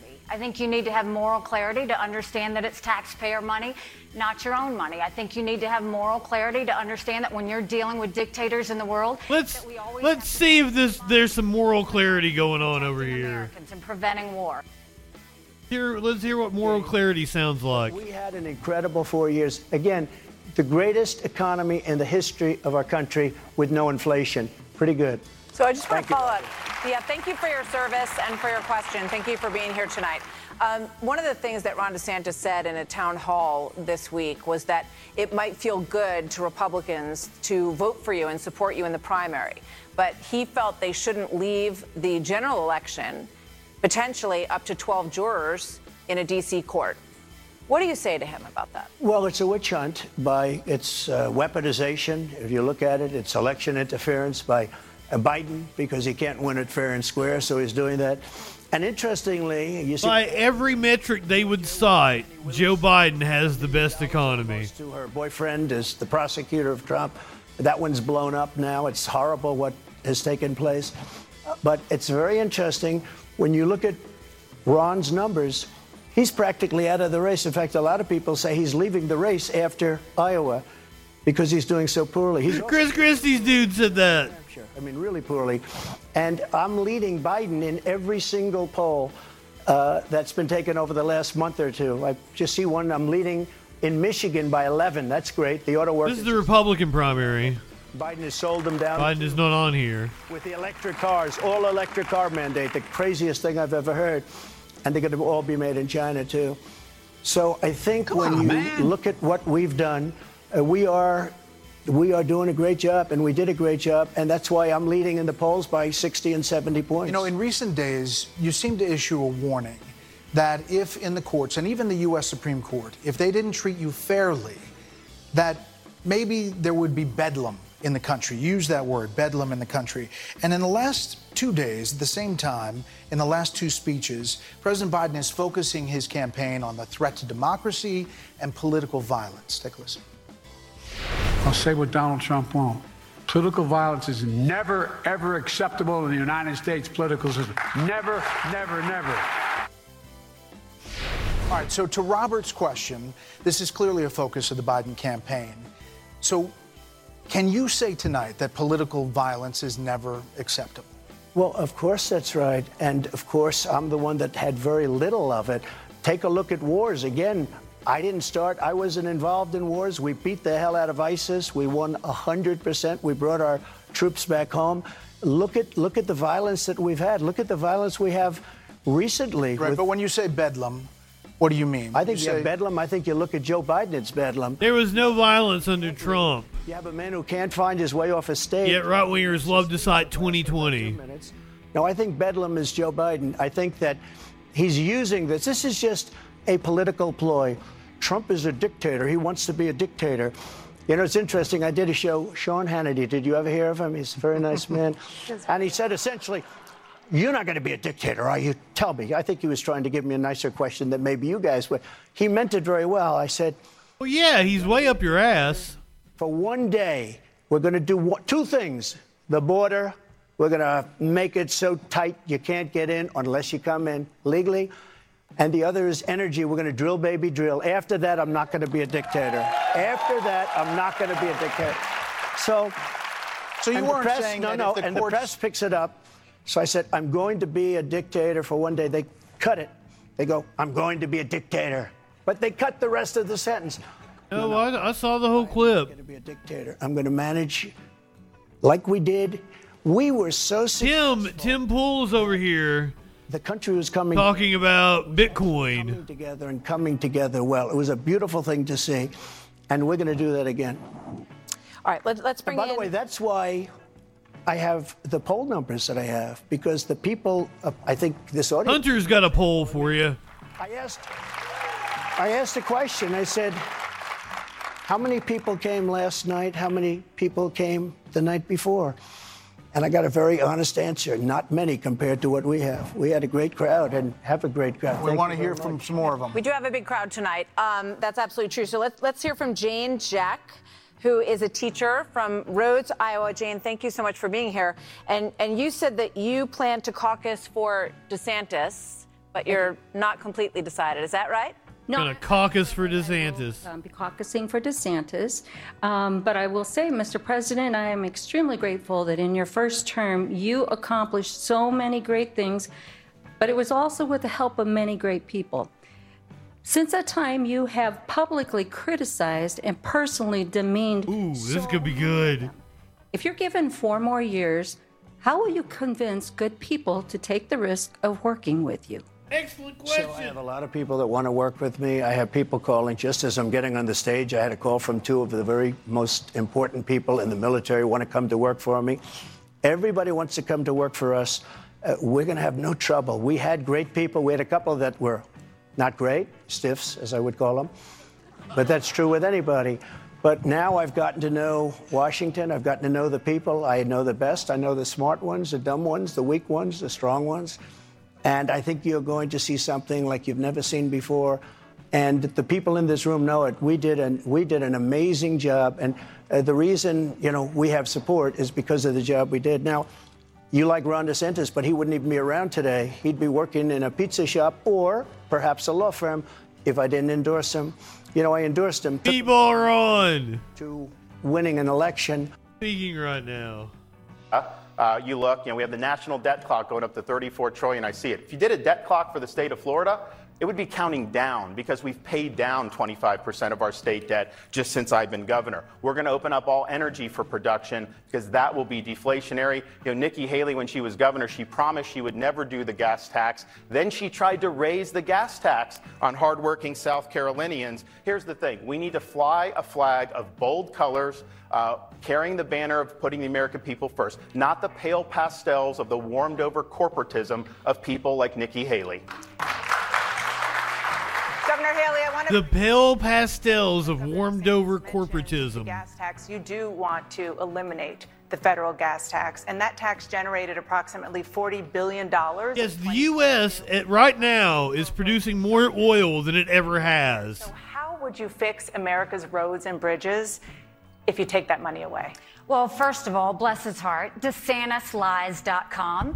We have never raised a tax. tried I've to. never raised a tax You at tried. all. I can tell you right Governor DeSantis, she has the floor. So I can tell you that we killed the gas tax multiple times. But what we said is if you want to raise the gas tax, you have to reduce the income tax by five times that amount. They didn't want to do it. We've killed taxes every step of the way. But if he's going to talk about his economy, I think what we should say is why does Florida have the highest? Property insurance in the country? Why is it that it is named the American hotspot for inflation? Why is it that his state is now known to have the highest cost of living increases? And why is it that they're saying senior citizens can no longer afford to live in Florida? So that's the first thing I'll say. We don't need him doing that to our country. When it comes to the gas tax, when we eliminate that federal tax, the money is collected in the states and they it, send it to the feds. The feds attach a lot of strings to it and send it back. 75% comes from the state, 25% comes from the federal government. What they do when they add those strings is they pay for a lot of things that aren't roads, green spaces, sidewalks, all of those things, but they attach strings. I want that money to stay in the states. I want the states to be able to decide how to spend it. I don't want Washington bureaucrats deciding what we need for scenery and green space and all those other things. I want every state, including the state of Iowa, to make the decisions on how they spend their road spending instead of the federal government. Governor DeSantis, your response? Right? She kind of admitted that she did try to raise the gas tax, and she's on video saying this. I know she'll say it. She never said it, but she You did. snipped She, she that. did. You she took a little piece of did that. That is she not also, true. She also You have raised lied taxes. again. She Governor raised Haley, taxes Governor when she was in DeSantis has South. Carolina. Uh, that's on the record. And she even proposed uh, a tax on groceries at one point. But I'm just thinking, have you seen your grocery bill lately? That's one of the things that's hitting working people the most. That groceries are going up probably twice as much what you do. But I also think it's important that we lift people up. So in Florida, I don't know why it has that little glitch. tax on every baby item. diapers, wipes, strollers. It's doing it on the big TV too. prosper in this country. One of the things that's causing so much problem is the breakdown in the American family. Uh, we've done a lot in Florida to be able to rejuvenate that, but we Fox is on commercial break right now. people to raise children in this country uh, so that we can have strong families and a strong country. Governor DeSantis, at a CNN town hall last week, you said you support a flat tax, which is a single income tax rate for every American. Under your plan, would working families pay the same tax rate as billionaires? I would only do it if people are better off than they are now. I mean, I want people paying less taxes. Actually, if you think the last year we have numbers for, the federal government took in the highest percentage of taxes from the economy since World War II. And yet, they're going deep into debt. We have a spending problem in this country. It's not a tax problem in this country. And if you had something that was simple and transparent, uh, not only would that be better for economic growth, it's also better to end the weaponization of government. The IRS has been weaponized against conservatives going back to the Obama administration. I was there for that. No one's been held accountable for doing that. You look at the Federal Bureau of Investigation, the Department of Justice, the weaponization of federal power ends the day I become the President of the United States. There's going to be a new sheriff in town. We're going to restore the constitutional accountability that our founding fathers envisioned when they, when they formatted the Constitution. And, you know, I've talked to folks um, who uh, have overbearing federal agencies. I mean, you have farmers who have the EPA coming on their farmland because there's maybe a puddle there, waters of the United States. Give me a break. So we're going to reduce the size of government, but we're also going to reduce the scope of government. And in Florida, I've actually delivered on this. Florida has the lowest percentage of state government workers per capita in the country, and the cost of our state government employees is the lowest in the country. No wonder why we're paying down debt while we're cutting taxes for people. That's the way you do it.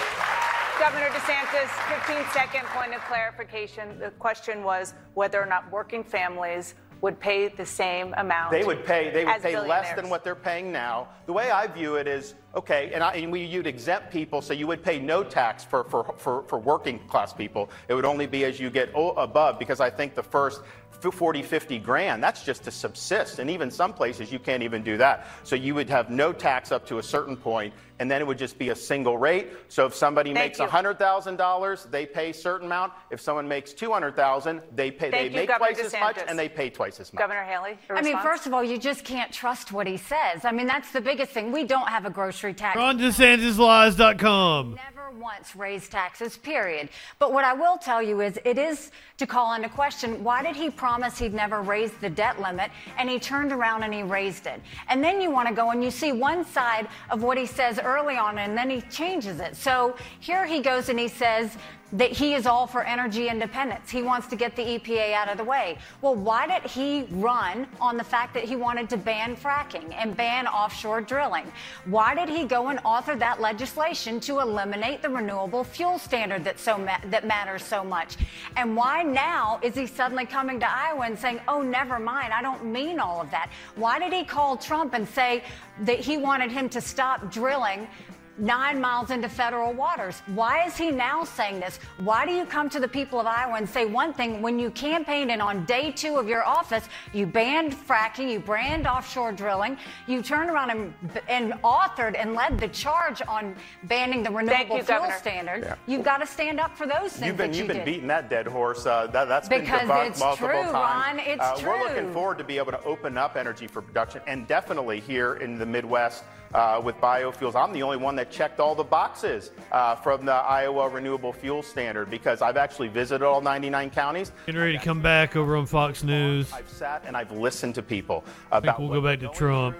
uh, how their economy is structured, and how it's important that we're producing energy here in the United States. I never want to go hat in hand like Biden has done to Venezuela or Saudi and begging for energy. What? We're going to be able to open up. Once again, we're going to choose Midland over Moscow. we're going to choose the Marcellus U.S. producing more than it ever has. over Beijing. Energy independence isn't even. It's not. It's Insane. Thank you for coming out tonight. Um, what are you thinking about Monday night and who you're going to support? And what's your question for President Trump?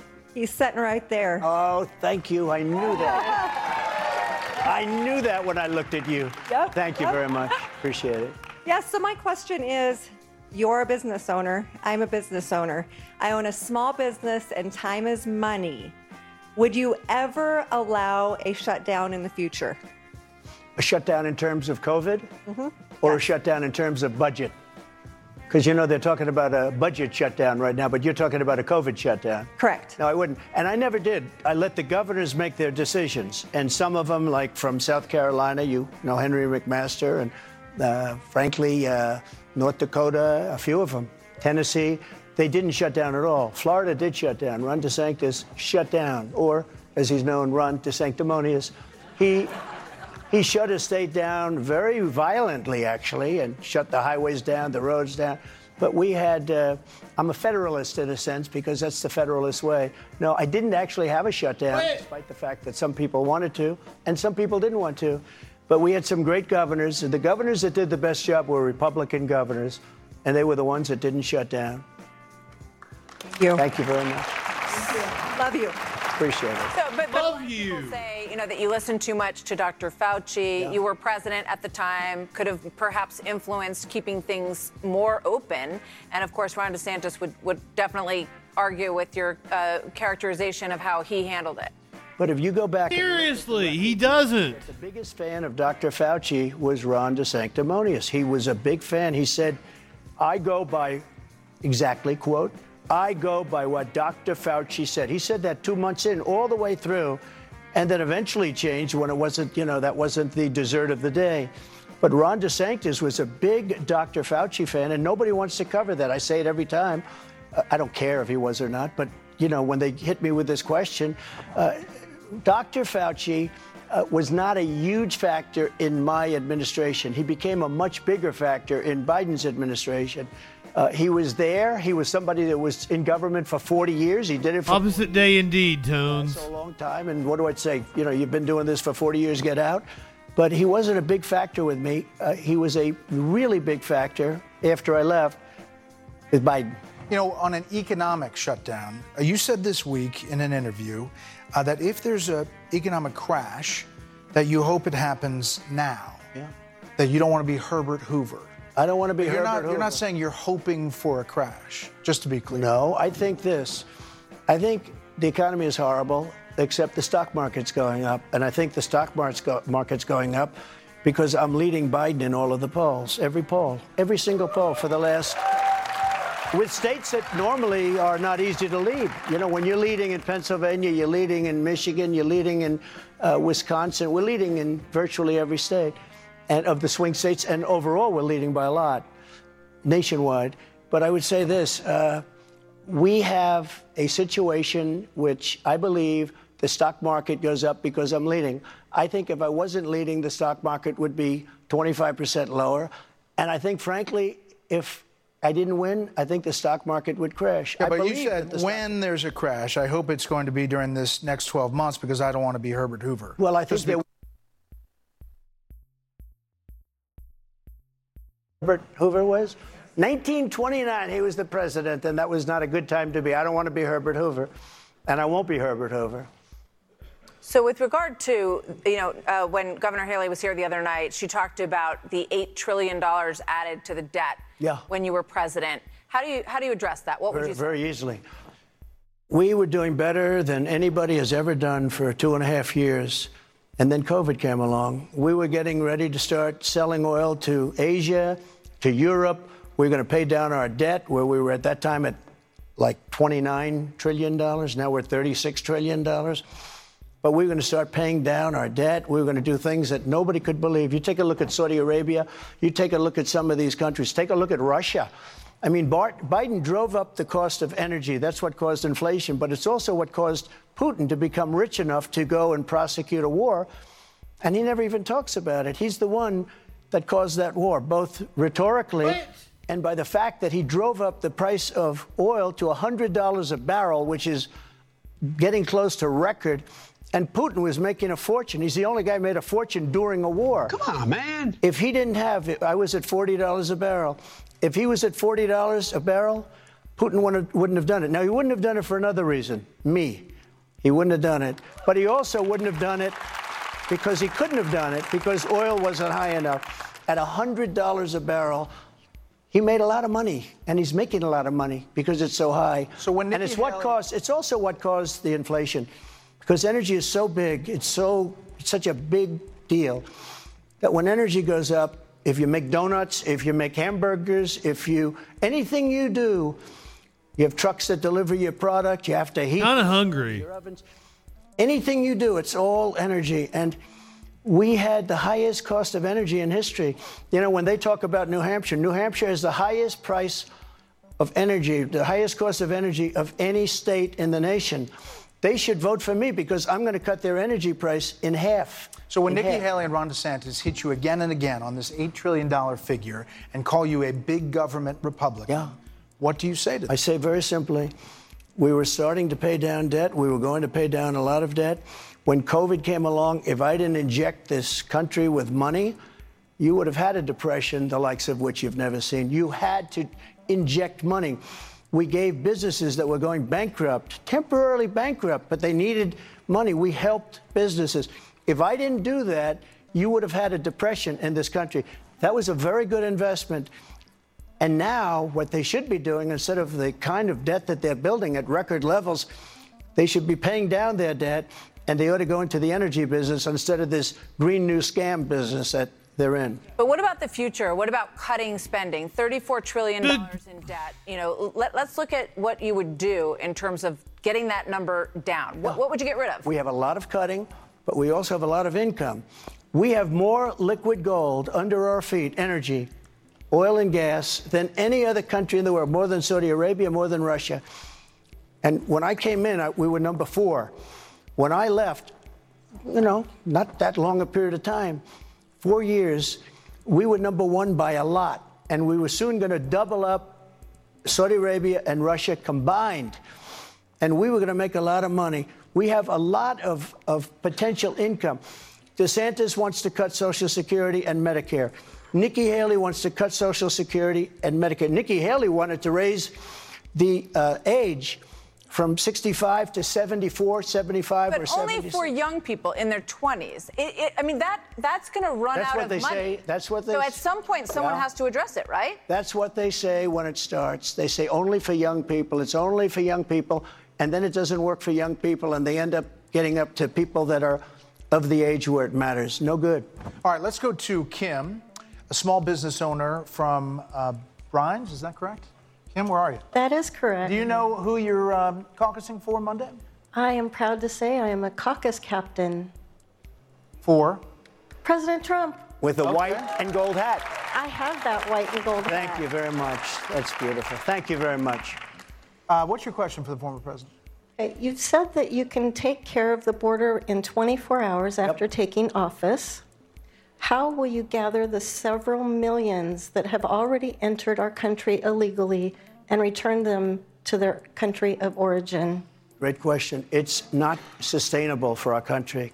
We have millions and millions of people here. It is not sustainable. Did you see in New York City where they're getting the regular students out and they're putting migrants in their place? We are going to have the largest deportation effort in the history of our country. We're bringing everybody back to where they came from. We have no choice. We have no choice. You know, um, Thank you. Denise is here as well. Denise, uh, where are you? You know, Denise came to our town hall last night. Uh, she came in saying that she was, if I remember correctly, you were leaning towards President Trump, but you did say you heard some things last night that, you liked. Yeah. So where are you tonight? Um, I spoke with a lot of my really close friends after last night. They were all up and wanted to know how it went. And we got back to President Trump. We just. Oh, I love you. Well, you were waiting. Uh, he just he just uh, mentioned, I think, something that you're concerned about. What's what's your question? Um, you just answered part of it uh, that our kids were were displaced in New York City in the place of illegal migrants. So, what I want to know, in the spirit of making America great again, That's exactly what I, I can you do expected her to look about like. the sanctuary cities. Yeah. Well, they're going to be ended because the Democrats are going to end them because you can't sustain it. If you look at New York, you have a mayor of New York who now is really hostile to the administration because New York City, that's my place. I love New York. It's gone, it's had a tough time. The previous mayor was the worst mayor in the history of our country. De Blasio. Do you ever hear of De Blasio, the worst?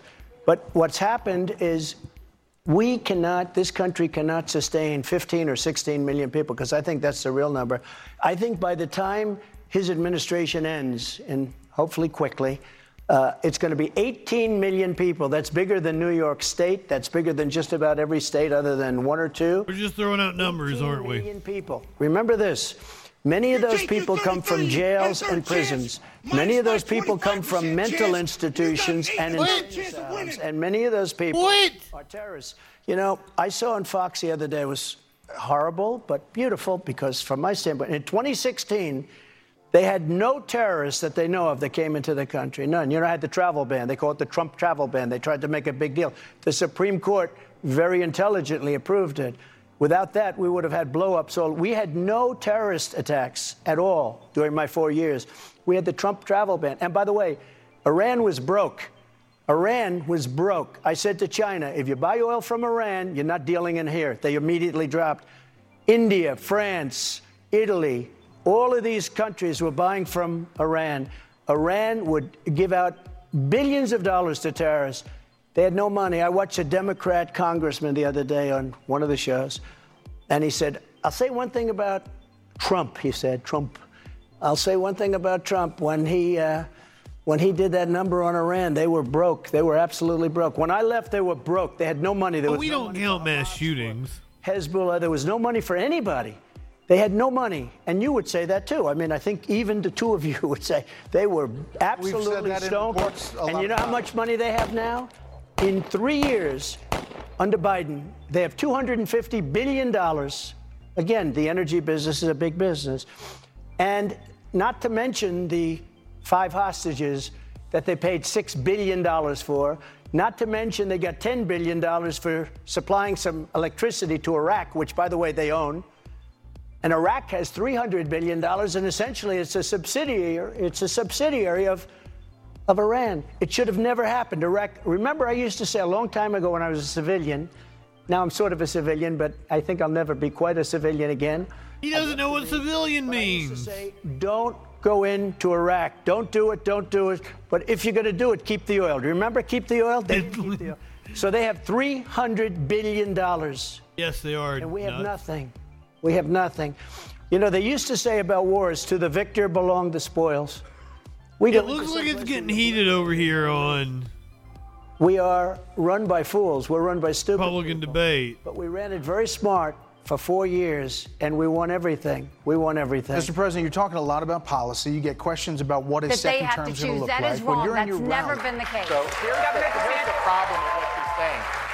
She she doesn't articulate how this comes to an end, except she was asked uh, after the last debate uh, by, I believe, Megyn Kelly, and she said, You bring it to an end by bringing Ukraine into NATO. It does kind of look like a bingo hall, doesn't it? Ukraine into NATO, that puts the United States at war. Megyn said that to her, and then she basically gave a word salad. I'll uh, say a couple of things, and you're right. Candace has been ahead of the curve on this issue for the last several years. But I'll tell you what we can do. You can't change the past, but you can at least make sure that where there has been injury, there must be justice. And I think, as far as I know, I'm the only presidential candidate to pledge to do this. I will require Congress for this one. I'll try to be clear, but it will require Congress. I will repeal the special liability exemptions that pharmaceutical companies enjoy in this country. It is dead wrong. It's worse than a bingo hall. Normally, any product that's sold to you, if it harms you, you can sue the manufacturer, except for vaccine manufacturers. Why? Crony capitalism, pharmaceutical industry lobbying. It's disgusting. And actually, I love Reagan as a president for a lot of things that he did. He was wrong on this one. And actually, closing the psychiatric hospitals was the same thing. Reagan was actually pretty good at getting lobbied by the pharmaceutical industry. People will get mad for me saying that. It's just a fact. It's a fact. Doesn't take away from his other accomplishments. So that's number one. Number two relates specifically, this one doesn't require Congress. I'm going to do it in my capacity as commander in chief for our U.S. military, especially for you as someone who served. That's why I'm adding this extra element to this. Anybody who lost their job in the U.S. military for making what for many of those young men is obviously the right choice, young men and women alike, is that you will have your position restored with full back pay times one and a half. That's something I'm Wow. committed to do as the next president of the United States. as Because well. the military makes you take all kinds of experimental like this never vaccines. happens again. So those are two examples of tangible things I'll be able to deliver you. And I'd like to give the obligatory for our friends over at YouTube. Make sure you talk to a trusted medical health professional and not podcasters about how to take care of your health needs. Great. But, but Yes, that's true. There's so many people that have been injured and, and hurt here, and they don't have a voice. So thank you for being that voice. Did you have a follow up, Candace? Yeah, no, I just wanted to add on to it uh, just to make sure that people understand this is the issue I'm the most passionate about. I, I have an entire show called The Shot in the Dark to educate people. It was not the COVID 19 vaccine first, it's all of the vaccines. And people are not aware of what the ingredients are, or not What? aware that the FDA inserts. I created the show. I do not use weird sources. It's the CDC website and the FDA inserts that warn you of what can happen if you take these vaccines. Um, it's important for people to understand the history of the illnesses that you think you're fearful of that you have no idea. Uh, mumps, measles, rubella. People don't know anything about these diseases and yet think that big pharma came and cleaned these things up. It's a deep dive that I've done. It's the most important work that I do. Um, and to Big Pharma did not clean those things up. the autoimmune diseases that we're seeing today. Um, it is all related to the vaccines that they're giving children, and it is directly related to the lobbying. We've got more big pharma lobbyists than we do. She is full of shit. Entirely problematic. But um, if you are a parent, Here's a titty slap. just a person that is not educated about vaccines, I, I create an entire Come series on, called now. Shot in the dark. And as I said, we only use above the board because I am not a doctor. You should not listen to me. I am just a mother of three children. I don't vax any of my children, as people know. Because you're a dumbass, and you're one of the reasons why measles, mumps, and rubella are coming back. to getting vaccines, you should understand what the risks are. Yeah, Bill And I- Gates I wanna- definitely knows what's right. Right, and I want to stress this point too because a lot of people have also responded to us when we've said, you know, find a medical professional you trust. Hey, if you go to a doctor and they're a bad doctor and they're not giving you good advice, you got a bad doctor. Same is true for any plumber or carpenter. There, there, there are good doctors out there that can that can tell you what you need to know, and I recommend you find them. It's very empowering to question your doctor. The first time you do it, you realize they're just people, Yeah. and they'll answer your question. Second opinions realize are a normal know. thing. I don't trust fat doctors, but that's just me. Anyway, I don't trust fat doctors. I got two people here I was going to bring up earlier. I forgot is if, if you guys are kind, if we could pull up a chair. Yeah, We got- absolutely. actually, Yeah, got uh, Jeff Shipley and Steve Holt, two state legislators Steve Holt! Who actually endorsed me in the last 24 hours. And actually, one of them I want to bring up. These are good. A lot of these are state level questions. Two smart guys. Are there Proud Boys in that audience? Uh, Steve Holt, in particular, was a. Steve Holt. Doesn't mind me saying this was a strong Ron DeSantis disor- d- d- d- uh, endorser and, and came over. Speaking of Ron DeSantis, So I'm glad you guys came Came over to the light. Join us up.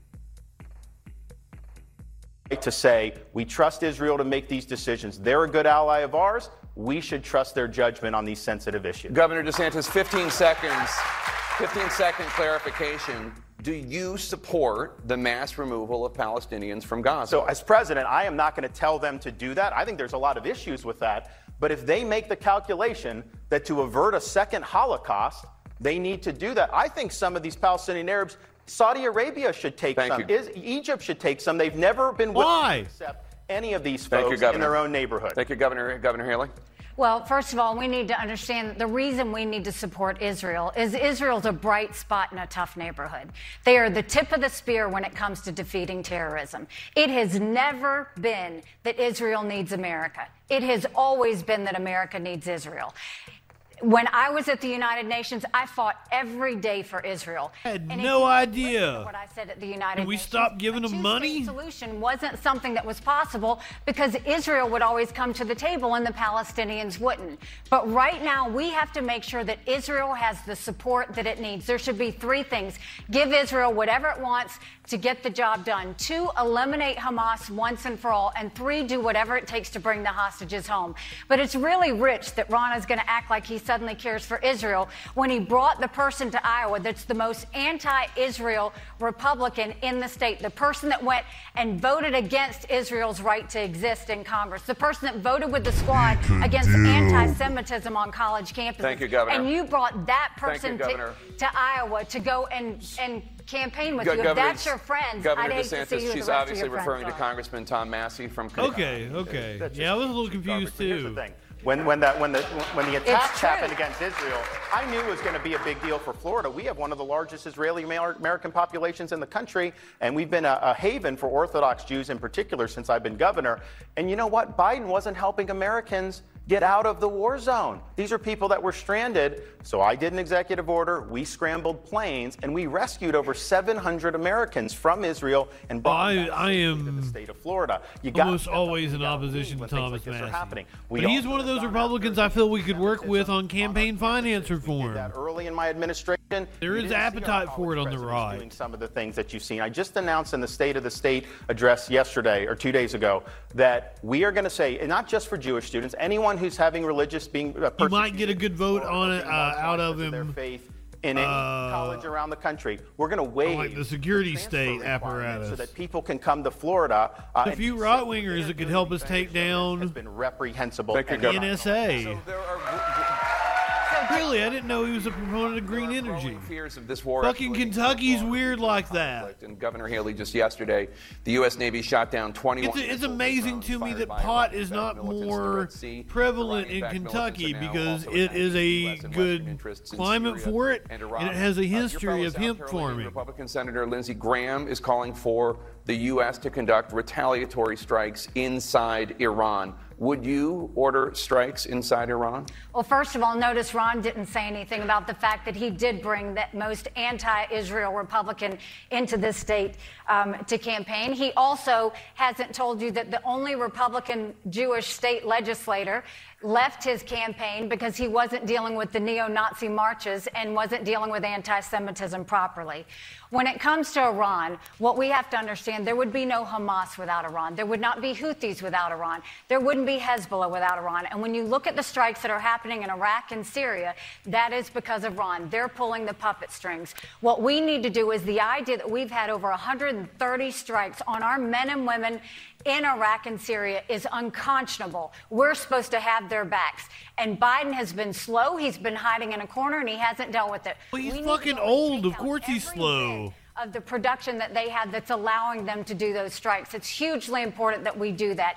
And you can't do that if you have a Secretary of Defense that is in ICU and the president doesn't even know about it. What bothers me is how does Biden not talk to his Secretary of Defense every single day, knowing that we have a war in Europe, a war in the Middle East, that we have our American military with strikes going on them. We've got brain injuries. Because we have such a large government that one position is not all that the important. idea that the Secretary of Defense would not even be in contact with the president, much less in contact with his staff, is unforgivable. Governor DeSantis.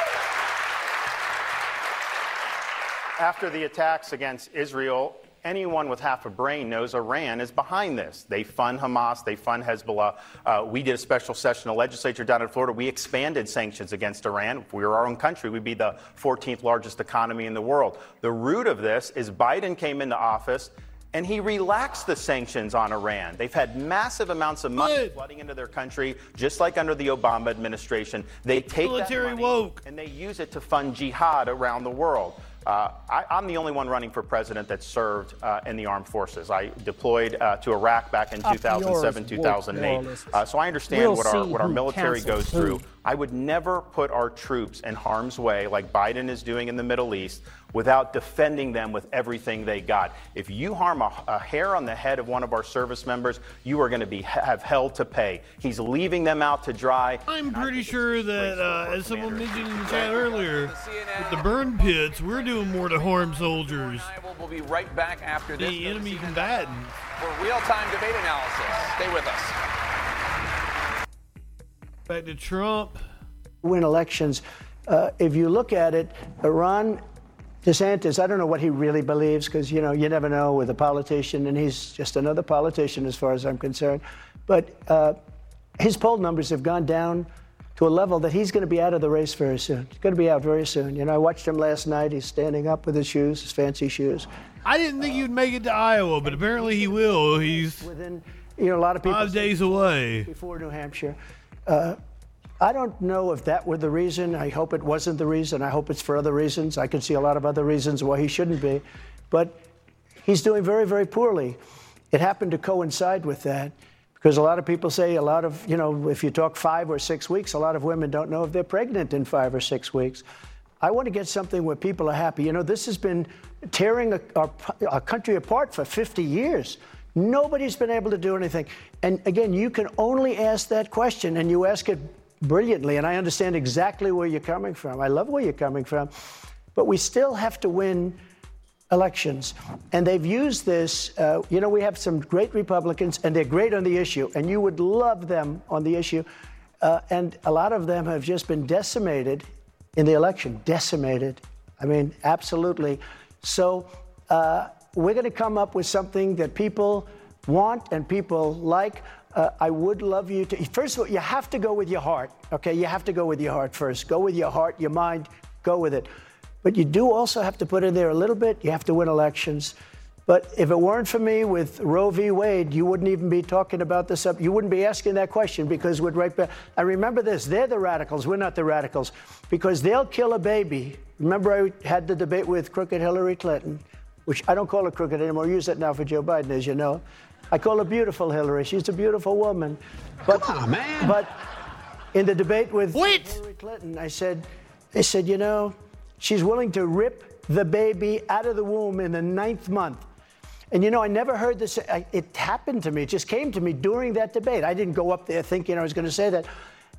And she even winced. Nobody wants to see that happening after a certain period of time. Nobody.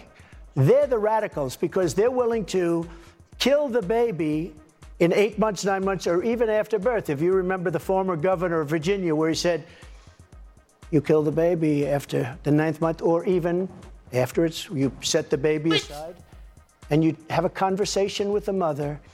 And if the conversation, can you imagine? But these are the radicals. We're not the radicals. We are not the radicals. But we're living in a time when there has to be a little bit of a concession one way or the other. And I think, uh, you know, I want to get, I want to get it right. I have to get it right. But without what I did, you would never even be asking that question because there was no chance that that was going to happen. For 54 years, they campaigned on that issue and nobody pulled it off but me. So I think you're going to be happy in the end. Thank you very much. All right, let's. Um, thank you very much for that question. Let's go to uh, Bo. Bo, you're from Madrid, Iowa. Uh, Madrid. Oh, I'm so sorry. Madrid. I knew I could get through every city. I thought. uh, well, Madrid. Uh, do you know how you're going to caucus? Uh, Trump, 100%. Oh, I like it. All right, you do have a question. Thank you. Go ahead. Okay, ask. Um, how would you de escalate global tensions and keep the United States out of foreign wars? Yeah, uh, do it through peace through strength. You know, uh, I just saw something where I, was the only president for 78 years, no war started with. Now I wiped out ISIS. You know, I did a thing that was, I won't go into names, I won't go into specifics, but we did a thing that nobody thought was possible. Did it very quickly. I withdrew from Syria. I withdrew from Iraq. I withdrew. They want to put people back. We're in countries that don't even want us. We're with countries that a lot of you never even heard the names of these countries. You know, there's a great leader, in my opinion, is very strong. Some people say it's terrible to say that, but he is. Viktor Orban, he's the prime minister of Hungary. and they asked him, What would you do? There are wars all over the world right now. He said, What I do is make sure the American people vote for Donald Trump for president because when he was president, China feared him. I don't want to be feared. I kind of expected Putin or Un. She's a very tough cookie. But I think they did fear us. China feared him. Russia feared him. Could have been Erdogan. I even got along with Kim Jong Un. You know, getting along with people with hundreds of nuclear weapons is not a bad thing. You know, they want to make it like a bad thing. It's a very good thing. But peace through strength. They didn't want to mess around. It would have never happened in Ukraine. Russia. That is Dana Bash. And her white face and her white suit. Just illuminating my living room. They see a weak president in our country, and they did something. You see Dana's white suit, white hair. We're not going to have to fight. So, on the other with side that, of the with that park- being okay. said, you always have to be prepared. And I rebuilt our entire military. And think of it Biden gave $85 billion worth of our military to Afghanistan so stupidly. Brand new tanks and planes and everything. 700,000 rifles and guns, 70,000 vehicles, many of them armor plated vehicles. And by the way, people died. 13 great soldiers died. I've gotten to know the families very well. Uh, many horribly hurt. And hundreds of people killed when you include both. Hundreds of people killed in the most embarrassing moment in the history of our country. So I, I really appreciate the question. And I appreciate very much that uh, you're with me, and I'm with you too. So, Thank you. from the other side of the party, there are many like Governor Haley who said that you are now more of an isolationist than you were, and that you got many concessions from NATO members as president to increase their defense budgets. Hundreds of billions of dollars. But there's a real concern what a second Trump term would mean. Would you be committed to NATO, for example, in a second Trump term? Depends if they treat us properly. Look, NATO is taking advantage of our country. The European countries uh, took advantage of, uh, I want to use a word starting with an S. Who are the people that are on very good looking Tim Pool's podcast? assume they're watching on television. But they took advantage of us on trade, and then they took advantage of us on our military. Yeah, you saw it too. Let's let's find out. I guess. Eight countries were paid up. Bigger than just this incident, and armed security is a great way to prevent the symptom from manifesting, but there's something much, much deeper going on in the hearts and minds of our children where they're willing to, you know, commit these psychopathic acts. So it's it's a very serious issue and it's much more widespread than just these events. This is certainly a growing pattern. The pattern appears to be growing worse. And This dude has thought about committing a school shooting. I was having a conversation yesterday with our colleague Representative Bowden about these issues, and I just wanted to get on my knees and pray because we need as much help as possible in navigating these issues and giving our children uh, a life worth living. And in the On your knees, son. so it's it's horrific, and yeah, armed security is certainly a great step in the right direction. But we need to go as deep as possible to help these kids through whatever they're suffering through. Jane?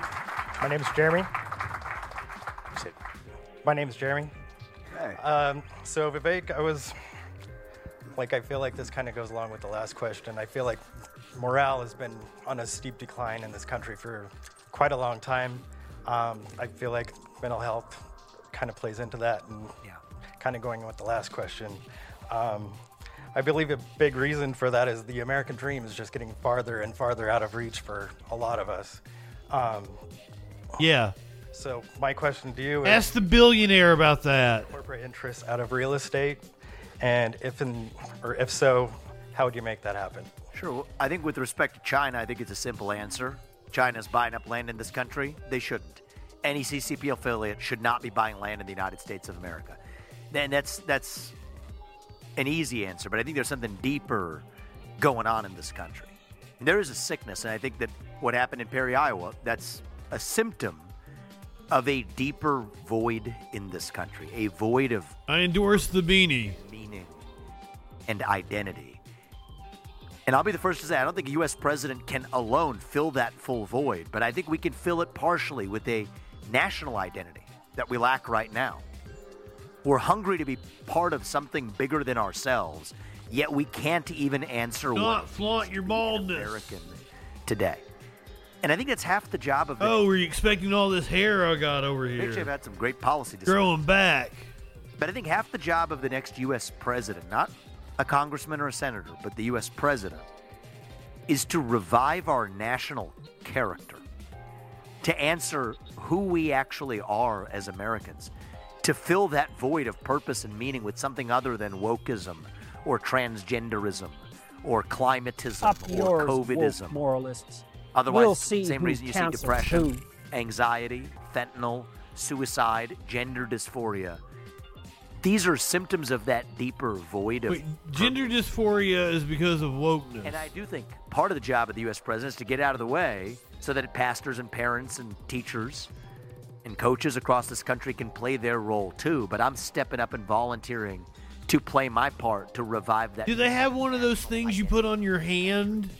And yes, you're right. Rub. Tend to be more proud of a country when they're making more money in that country. Yeah, uh, I couldn't get it that close either. He's just na- he's naturally bald. Alive and well. I think that was actually literally a line of one of the other presidential candidates. But There's not much to shave for him. and hanging on for life support is where we are. But I think it can be well again. And I think that that's going to take simple economic policies that at least grease the wheels. All right, I think I'm going to go back to hunger. The CNN debate. graduate high school. So Nikki what we Haley.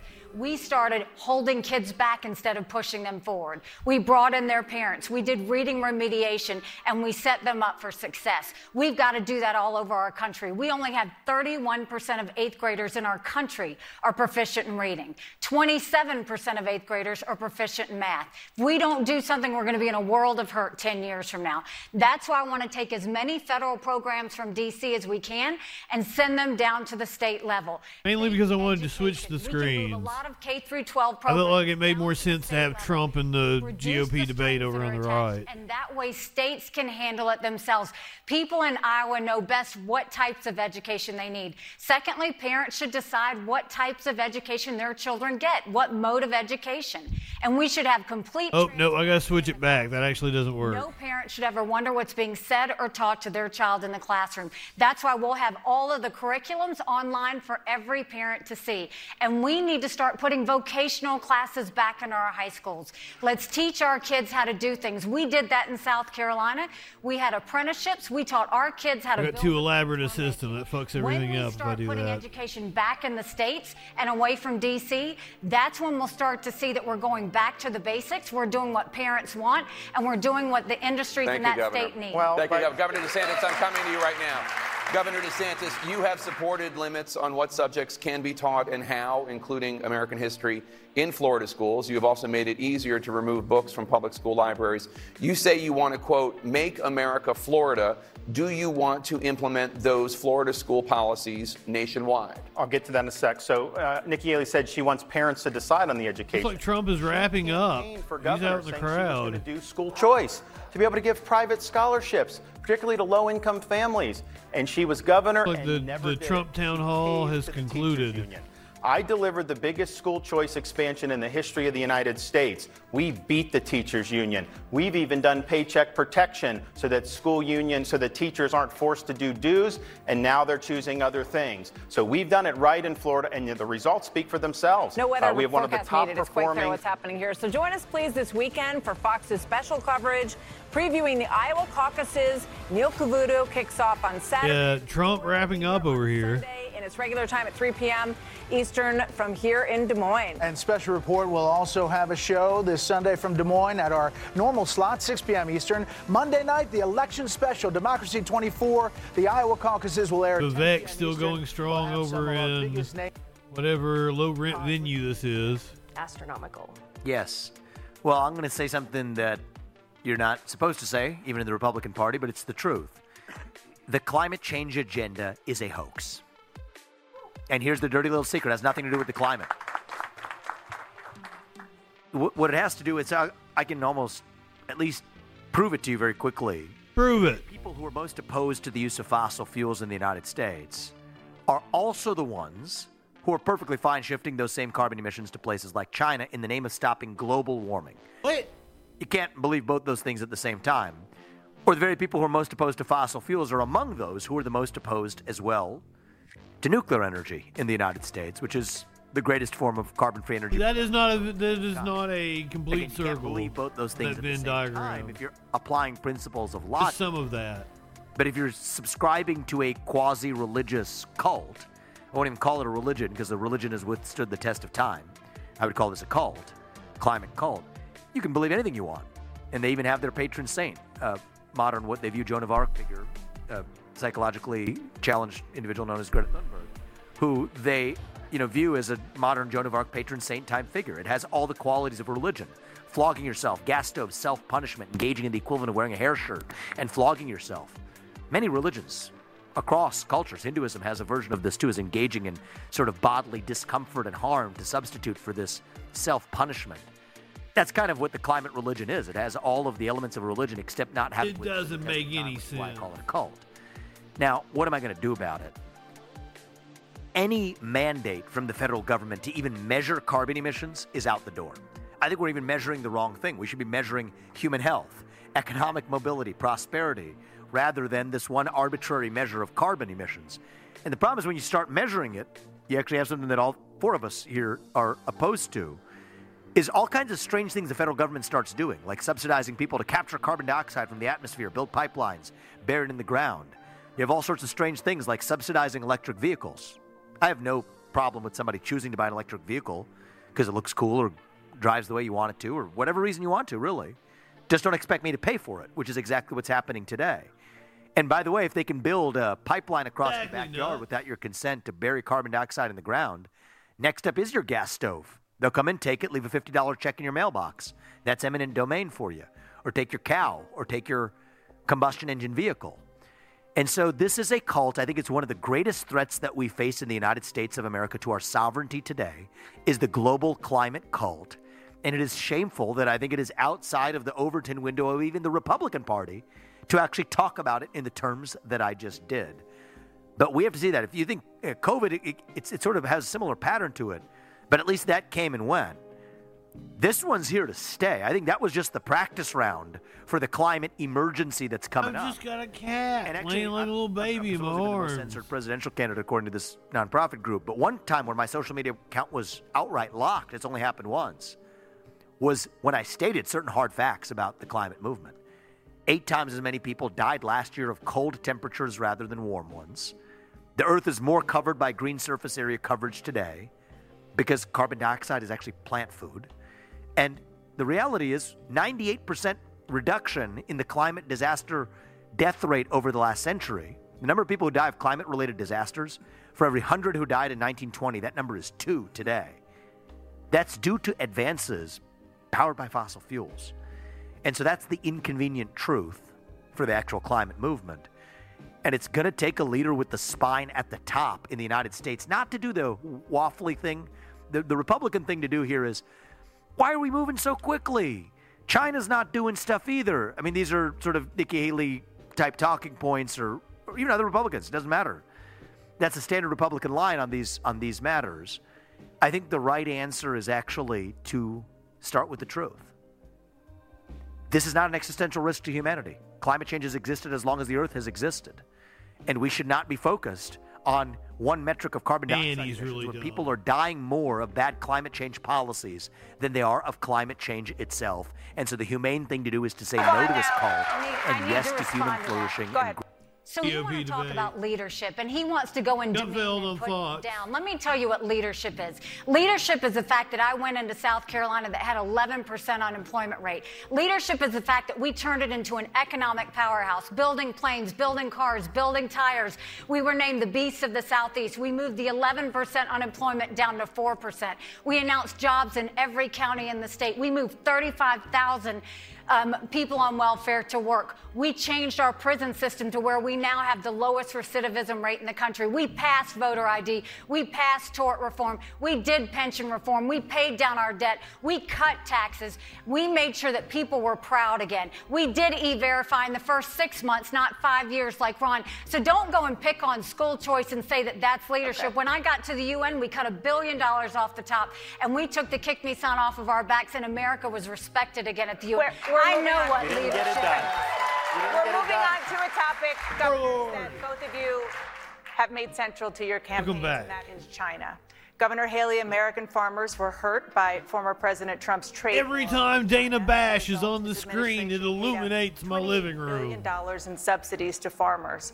You have vowed to be even That's how white she is. on China. If your trade policies also end up hurting America's farmers, are you prepared to cut a check just like he did? Well, that's why Trump should be here on this debate stage. He should have to defend it.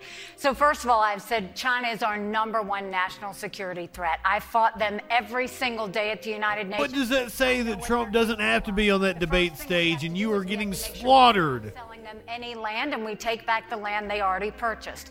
We need to go to our universities and we say you either take Chinese money or you take American money, but the days of taking both are over. We need to stop all of the technologies that are going to China. Biden approved 70% of them, Trump approved even more than that.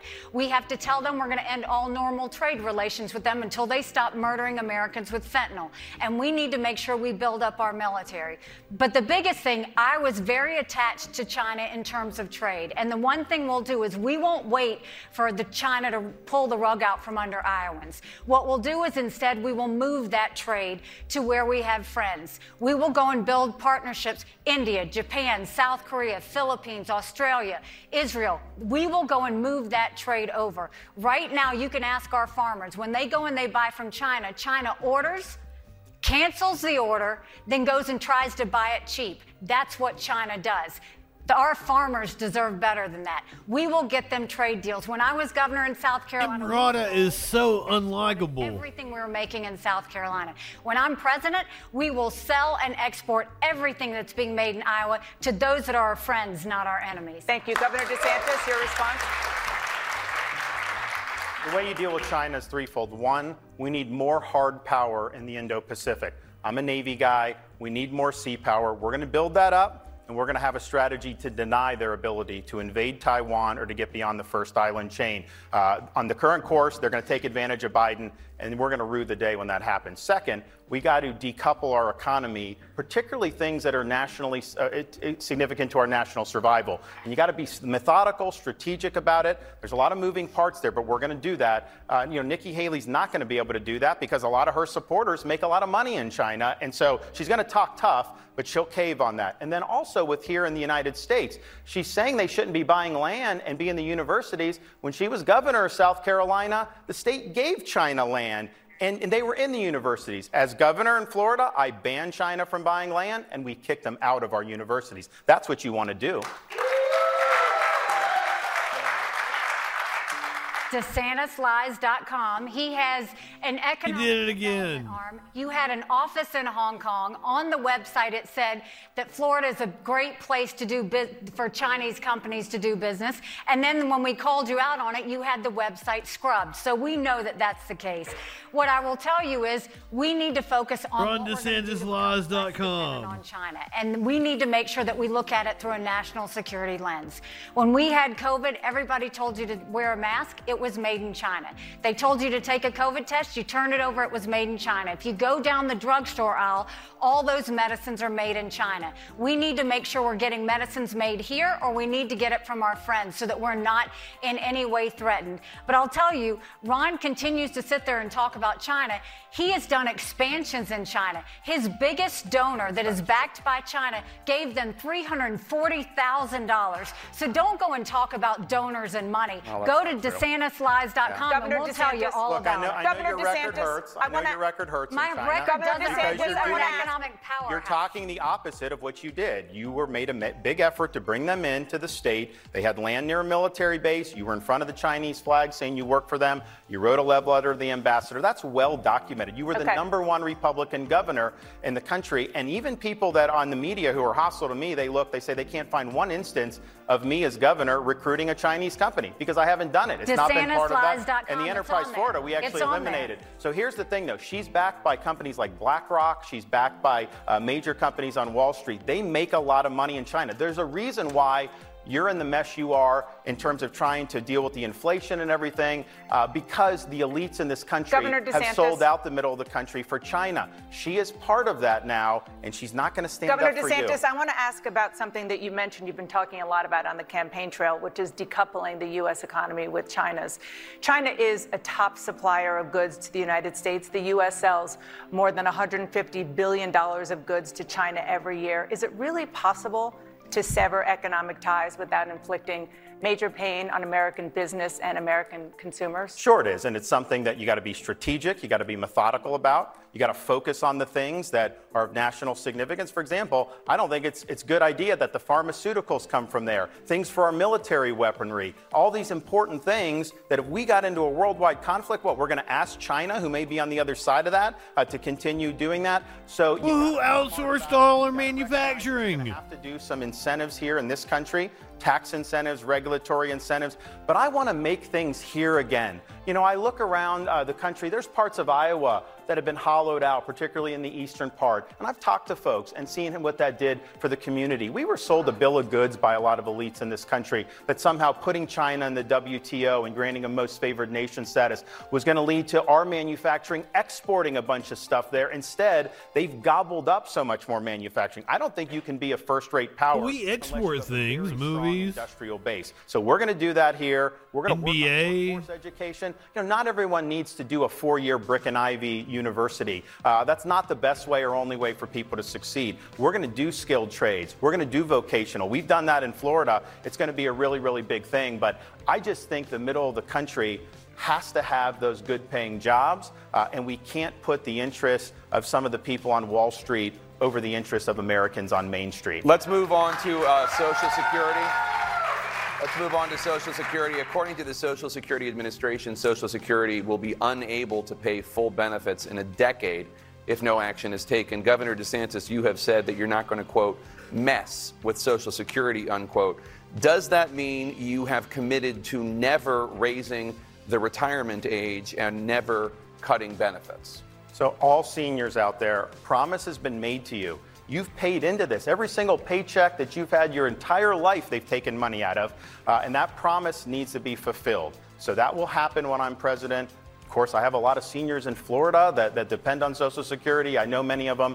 Uh, and I think back to my own grandmother who was uh, lived till 91. Social Security was her sole source of income. So, promise made, promise kept you know, on the retirement age, you know, it used to be people would say, well, uh, life expectancy is going up. Shouldn't it mirror that? Well, the problem now in the last five years is life expectancy is going down. So I don't see how you can raise the retirement age when our life expectancy is collapsing in this country. That's a huge problem in and of itself. Uh, I'll work with both sides of the aisle. Uh, we'll work on something for the long-term strengthening, but I am not going to mess with seniors' benefits. Yeah, every every lack of whatever job is because it doesn't pay well enough. Rent is going through the roof, all these staples, and you get a cost of living adjustment, but that's not enough to cover the costs that have been increased. So seniors are really strapped, particularly those that are on fixed income, uh, and they have to know uh, that we're going to deliver when it comes to their Social Security check. Now, we're going to get inflation down, we're going to get energy costs down. There's going to be a lot of things that are going to help seniors,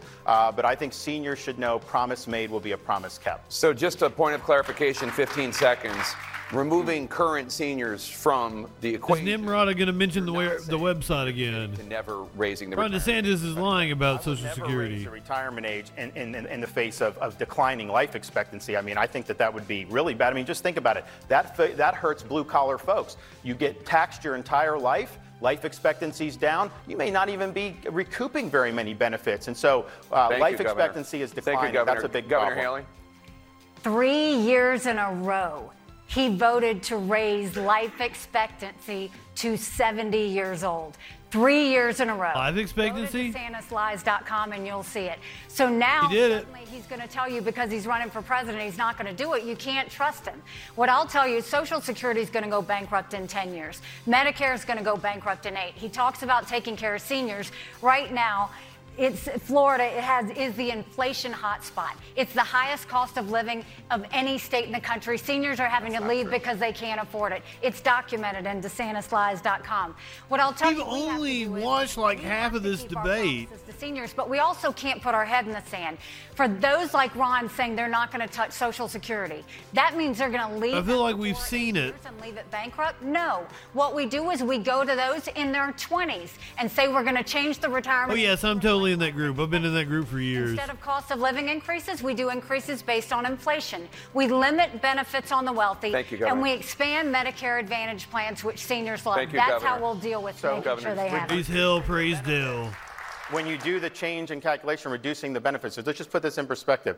Uh, under her administration, you would have Sorry, Tyrus was really pissed over on living Fox adjustments, News. while your tax dollars are going to pay the pensions of Ukrainian bureaucrats. That's not true. You talk about That's putting Americans lie, last. Ron. That is wrong. You supported all that money going over there. So let's put You're our so own people desperate. first. We You're have just to put so Governor- Governor. Haley, let him and she speak. also said she said recently that the, the age of Social Security is way too low, and I, I criticized that. And then she was called on it, and then she said she never said it. Of course, you're lying. And then sure enough, you put on the interview where she's there, spit an image, and she says it's way too low. So you know we can play this song and dance. She has a record. She makes statements, and I think part of the problem with her her candidacy is now that she's getting scrutiny, uh, she's got this problem with ballistic podiatry, uh, shooting herself in the foot every other day, saying things that now she doesn't even take questions from people. Thank you, uh, Governor DeSantis. Governor Haley, you. Oh my God, this is being cringe. But you have not said what that age should be. Should voters in their 20s plan on working until they're 70? Ballistic podiatry. You heard that correct. raise the retirement age to 73 different times. He can call me whatever name and be demeaning as much as he wants. It doesn't change the fact that Ron's lying because Ron's losing. Everybody in the country sees it for what it is. RonDeSantisLies.com.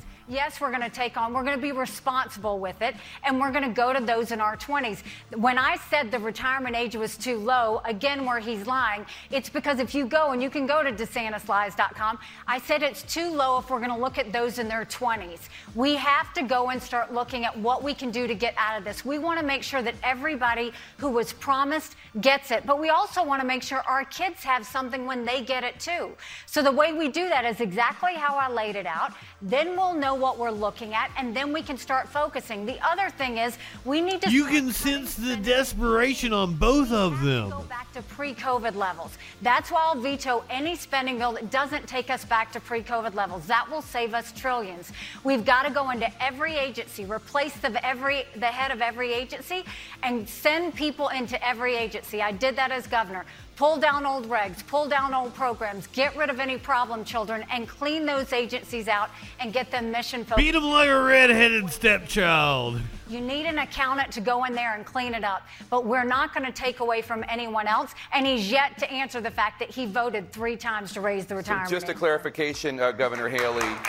Uh, in 15 seconds, should voters in their 20s plan on having to work until they're 70? They should plan on their retirement age being increased. Yes, we're going to change it to reflect more of what uh, life expectancy. Yay. Well, one of the things that I think we disagree on too is uh, Governor Haley has said Social Security is an entitlement, but you know it's not an entitlement. You're paying into it. It's not a welfare program. You're being taxed for this your whole life, and so to expect to have. Do we know what entitlement? Well, but what? The other thing I'd point out is um, Social Security for decades ran massive surpluses. What happened to those surpluses?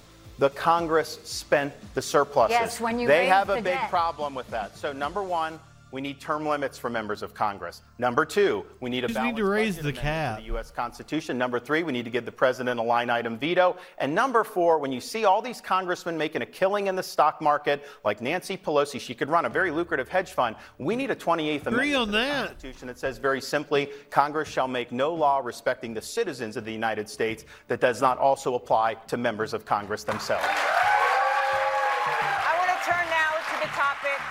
Of abortion, which of course has been hotly debated in this Republican primary campaign. Governor Haley last week, Governor DeSantis said that former President Trump is not pro life. Do you agree? I mean, look, I think that he did some pro life um, things when he was president. You'd have to ask him. That's why he should be on He kind of made a base statement and a half a You need to have him on this debate. half a way uh, earlier. Governor DeSantis? Well, look, I, think that, that we've, uh, we've stood very strongly for a culture of life. Uh, Governor Reynolds is here. She has stood strongly for a culture of life and enact pro life protection. Uh, we've done it in the state of Florida. Uh, you know, Donald Trump has attacked that. Uh, what they did under Governor Reynolds here in Iowa, he said that that's a quote terrible, terrible thing. Uh, I don't know how you square that. He was at the March for Life when he was president his last year, and he said that, that life's a gift from God, that the unborn are made in the image of God, and that you needed to have protections uh, for, for those for that human life. And now saying it's a terrible, terrible thing. He's given a gift to the left to weaponize that against pro-lifers, and that's wrong. But here's the thing. Republicans need to do a better job of, of lifting up folks um, who are having children. It's very difficult to raise kids in this environment. You need to help with medical care. You need to help with affordability, and we need to help with Not education. high enough for this shit. For the whole life, and you got to have some compassion for what is going on in this Thank you, country. Governor. Governor. Thank you, Governor. Oh, I'm sorry. Governor, yesterday in Iowa, you criticized Governor Haley on this issue of abortion. You said she's, quote, indulged in left wing tropes and chastised pro lifers. Do you believe Governor Haley is sufficiently pro life? I, I think she's been confused on the issue. I think she's trying to speak to different groups with different things. But when she says things like pro lifers need to stop talking about uh, throwing women in jail, that's a trope. No one I've ever met thinks that that's something that's appropriate. Uh, these women are in vulnerable situations. They don't get any help a lot of times from, from these fathers who you know, don't want to be there supportive. A lot of times they don't have resources themselves. So it's a very difficult situation. Uh, and we've got to have compassion for those situations. But I think when she starts bringing that in, that's using the language of the left uh, to try to attack pro lifers. So I think that that, that is wrong. Um, but at the end of the day, I do agree with her on this.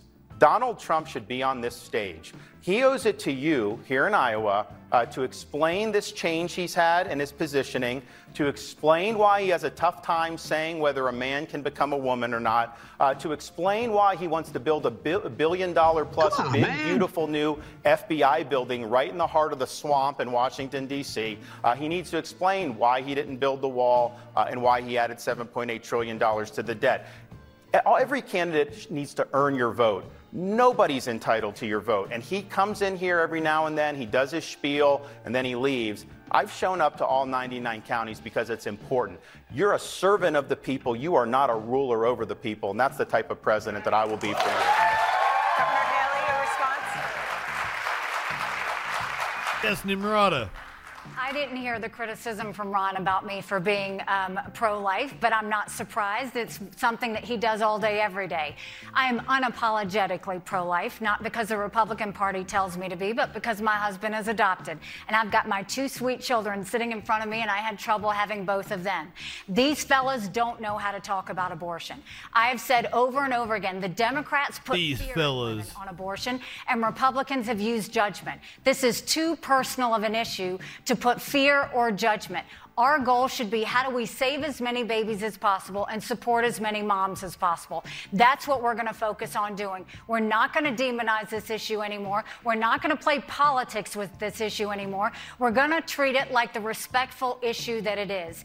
And the tropes that you want to talk about, you keep saying, where is anybody talking about putting a woman in jail or giving her the death penalty? South Carolina. There is legislation right now that would put a woman in jail if she got an abortion. Thank you, Governor. That's why I say Thank that. you, Governor. There is a woman that uh, they recommended her case to a grand jury. have mentioned that they Had a miscarriage in a toilet. uh, defending his own record. I just want to remind everybody that he did qualify for this debate and he uh, did not accept our invitation. Both of you talk about how important it is to protect the U.S. Constitution. So he counter-programmed Two years you. after losing the 2020 election, Donald Trump wrote on social media about his baseless election lies, quote, a massive fraud of this type and magnitude allows for the termination of all rules, regulations, and articles, even those found in the Constitution, unquote. On that subject, former Vice President Mike Pence has said that on January 6, 2021, Donald Trump put himself over the Constitution. Governor Haley, is there any meaningful difference in how you and Donald Trump view the Constitution? I mean, look, you take an oath to the Constitution, and I think what you're seeing is Donald Trump basically said that the election was stolen. He went on and on talking about the election being stolen. He said that January 6th was a beautiful day. I think January 6th was a terrible day, and we should never want to see that happen again. And I think we have to always be strong on the fact that, look, we want fair elections, and we saw some discrepancies in those elections in 2020 that should be concerning. That's why I passed No. voter ID in South Carolina. That's why I think when absentee ballots go out, you should be able to verify signatures. That's why I think ballots need to be counted on election day and you should get results on election day. But those that election, Trump lost it. Biden won that election. And the idea that he's gone and carried this out forever to the point that he's going to continue to say these things to scare the American people are wrong. We've seen a lot of states come together and do more election integrity bills. We need to do more than that. We still have three or four states that I'm worried about that don't have that. But at the end of the day, I will always defend and fight the const- for the Constitution. That's what we should do as Americans. I think what happened on January 6th was a terrible day, and I think President Trump will have to answer for it. So, just a clarification, a clarification, Governor. Is there any meaningful difference in how you and Donald Trump view the Constitution? Well, I mean, I think that he says January 6th was a beautiful day. I don't think it was a beautiful day. I think you look at that. He thinks that he could go and bring in the fact that he wanted to change what the states did, the fact that he wanted to overturn the elections in D.C., those votes happen at the state level. You don't ever allow in D.C. for those votes to be changed at the federal Thank you, level. Governor. States' rights matter. Thank you, Governor. Governor DeSantis, is there any meaningful difference in how you and Donald Trump view the Constitution? My role model for how to do the Constitution is uh, George Washington. He said, The Constitution is the guide that I will never abandon. And I remember when I took an oath to be an officer in the U.S. Navy, uh, you, you, you raise that hand, you put that left hand on the Bible, and it's interesting, the oath doesn't say that you're going to defend the shores of the United States uh, or, or engage in, in military conflict. The oath simply says that you will support and defend the Constitution of the United States. As President of the United States, you will preserve, protect, and defend the Constitution of the United States. You can't just terminate the Constitution. I mean, I know he does, you know, word vomit from time to time on social media, but obviously I will uphold the Constitution. But and I think it's fine to criticize Donald Trump, and I know the media brings this up a lot. Uh, but you know who else deserves to be criticized? The people that violated the Constitution during COVID to lock people out of schools, to destroy Wait, wasn't that also Trump? on people, to try to force vaccines. I'm going to bring a reckoning to all these agencies the CDC, the NIH, the FDA. They harm people in this country. And when Dr. Fauci said there Thank was you, no Governor. learning loss for kids, that's a disgrace. Thank you, Governor. There's a reckoning coming. So let's talk about. There's a reckoning coming. About how you view the powers of the presidency because your opponent Donald Trump was in court yesterday for a hearing on presidential immunity. And Governor DeSantis, I'm wondering if you agree with the argument that Donald Trump's lawyer made in court that a president should have immunity for any conduct in office, including, as the judge asked, ordering the assassination of a political rival, unless the president gets impeached and convicted by the Senate for the offense first. Well, obviously, that attorney uh, gave the case away on that on that explanation. I think the D.C. Circuit is going to rule against Donald Trump on that issue. I'm not exactly sure what the outer limits are. I don't think it's necessarily been litigated. It's not going to be an issue with me because I'm always going to follow the Constitution, um, and we're going to we're going to uphold uh, the, the best traditions of the office. And, and I'm going to be a president you can be proud of. Uh, you know, I think it's important that uh, people be able to look to the president and say, hey, you know, that, that's somebody that's, that's worthy of emulating. And so my wife and I, we just view ourselves to try to, to do well for our kids and to make sure they're proud of us and we set a good example. Uh, so, so that's what we would do in that situation. But I think there's a larger issue Republicans have got to think of it. Donald Trump's going to lose that appeal. They're both so unlikable. Stacked left wing DC jury of all Democrats. Uh, what are the odds that he's going to get through that? And that's even talking about the, the, the, the validity of the charges. I don't think he gets through that. And so, what are we going to do as Republicans in terms of who we nominate for president? If Trump is the nominee, it's going to be about January 6th, legal issues, criminal trials. The Democrats and the media would love to run with that. Uh, I'm not running for my issues. I'm running for your issues. We need to make this election a referendum on the failures of Joe Biden, the failures of the Democratic Party, and how we have the formula on, to engineer a great comeback for this country. That's what I would do. Thank you, Governor. Governor Haley. Governor Haley, your response? Sorry, I didn't hear the question. Uh, the, what, the Your question was, response. do you agree with the argument Do you that have it? lawyer made in court that a president should have immunity for any conduct, including in ordering the assassination of a political rival, unless that president is impeached and convicted by the Senate for that offense first? No, that's ridiculous. That's absolutely ridiculous. I mean, we need to use some common sense here. You can't go and kill a political rival and then claim, you know, immunity from a president. I think we have to start doing things that are right. He did. We should have leaders that we can look up to. Well, The, the dude that's going to beat you in this primary absolutely did argue that. is what has President Trump done? You look at the last few years, and our country is completely divided. It's divided over extremes, it's divided over hatred, it's divided over the fact that people think that if someone doesn't agree with you that they're bad. And now we have leaders in our country that decide who's good and who's bad who's right and who's wrong. That's not what a leader does. What a leader does is they bring out the best in people and get them to see the way forward. That's what we need in our country. We don't need this chaos anymore. We need someone who's going to be a new generational leader that brings sanity back to america. Thank you so much. The CNN Republican presidential debate live from Drake University. Uh, we'll be back right after this. Oh my God. Go over to Tim Pool and Vivek Ramaswamy. And I hope those in the media who, who have failed have step up and do their part. And, you know, all I'm going to ask is of the citizens of this country to do your part. Here in Iowa, starting on Monday. And that's what gets us there. So thank you. I appreciate you asking the I question. Think, sometimes I think that it's more valuable to lie to the people, and, and it's actually What? better in that we're talking about like secret weapons programs. You mentioned UAPs. If we're working on like the atom bomb, they didn't want to come out and be like, by the way, Germany and everyone listening, we're building an atom bomb. They didn't They were like, "Are you building an atom bomb?" No, we are not building an atom. So, so there's times that you want to blatantly lie and not even not like say that the thing is not existent. So, so I, I disagree about the distinction between secrecy versus lying. I, are there certain state secrets they need to be state secrets? Yes. Systematically lying when asked about it, I think, is a different matter. And so I think that's a, that's a hard line to. But, it, but you and I would still agree that at a certain point, you have a government that still tells the truth to the people again. And I think we deserve to know the truth of all the way what happened to, I mean, what's the truth of what happened with JFK? I think we should know. I mean, I think the public should know. We've been non transparent about it every step of the way. People call me conspiracy theorist for asking the question. That's not the point. The point is, the government just deserves to, at a certain point in time, tell the people the truth again. And I disagree with you even in the near term. In the short run, it could be an inc- it could be a more convenient thing to do to lie to the people. But in the long run, I think the answer is always to actually stand for the truth. And if you get into the specifics, even of geopolitics, this relates to the historical neocon neoliberal view of strategic ambiguity. I would be having a lot more fun if Vivek was on stage with hand in glove Nimrata taking shots at her. view of strategic ambiguity. It's a whole worldview that says you're going to actually be in a stronger position if you don't tell people what you're going to do. I actually view it the other way.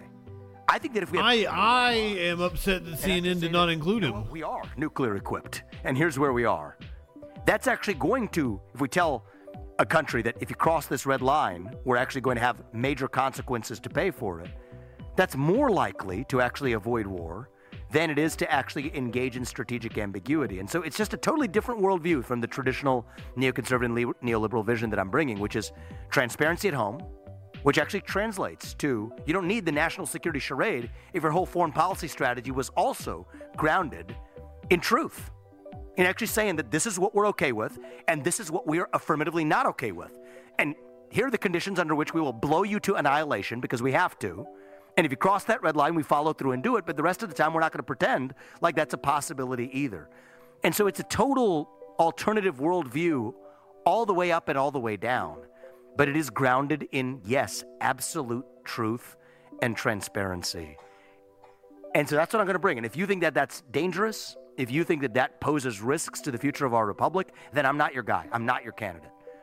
But if you believe with me that in the long run, this is the way to respect the founding ideals of this country and to lead a country that is stronger over the long run for relying on truth, both in our foreign policy and our domestic policy, then I don't think there's anybody in this race who comes close to being able to deliver that in the way that I will. So that's what that's what I offer. I want to thank uh, Vivek for having us out and Thank for you, everyone. guys. Whoa, Tim Pool wrapping up here. Has hung out with us.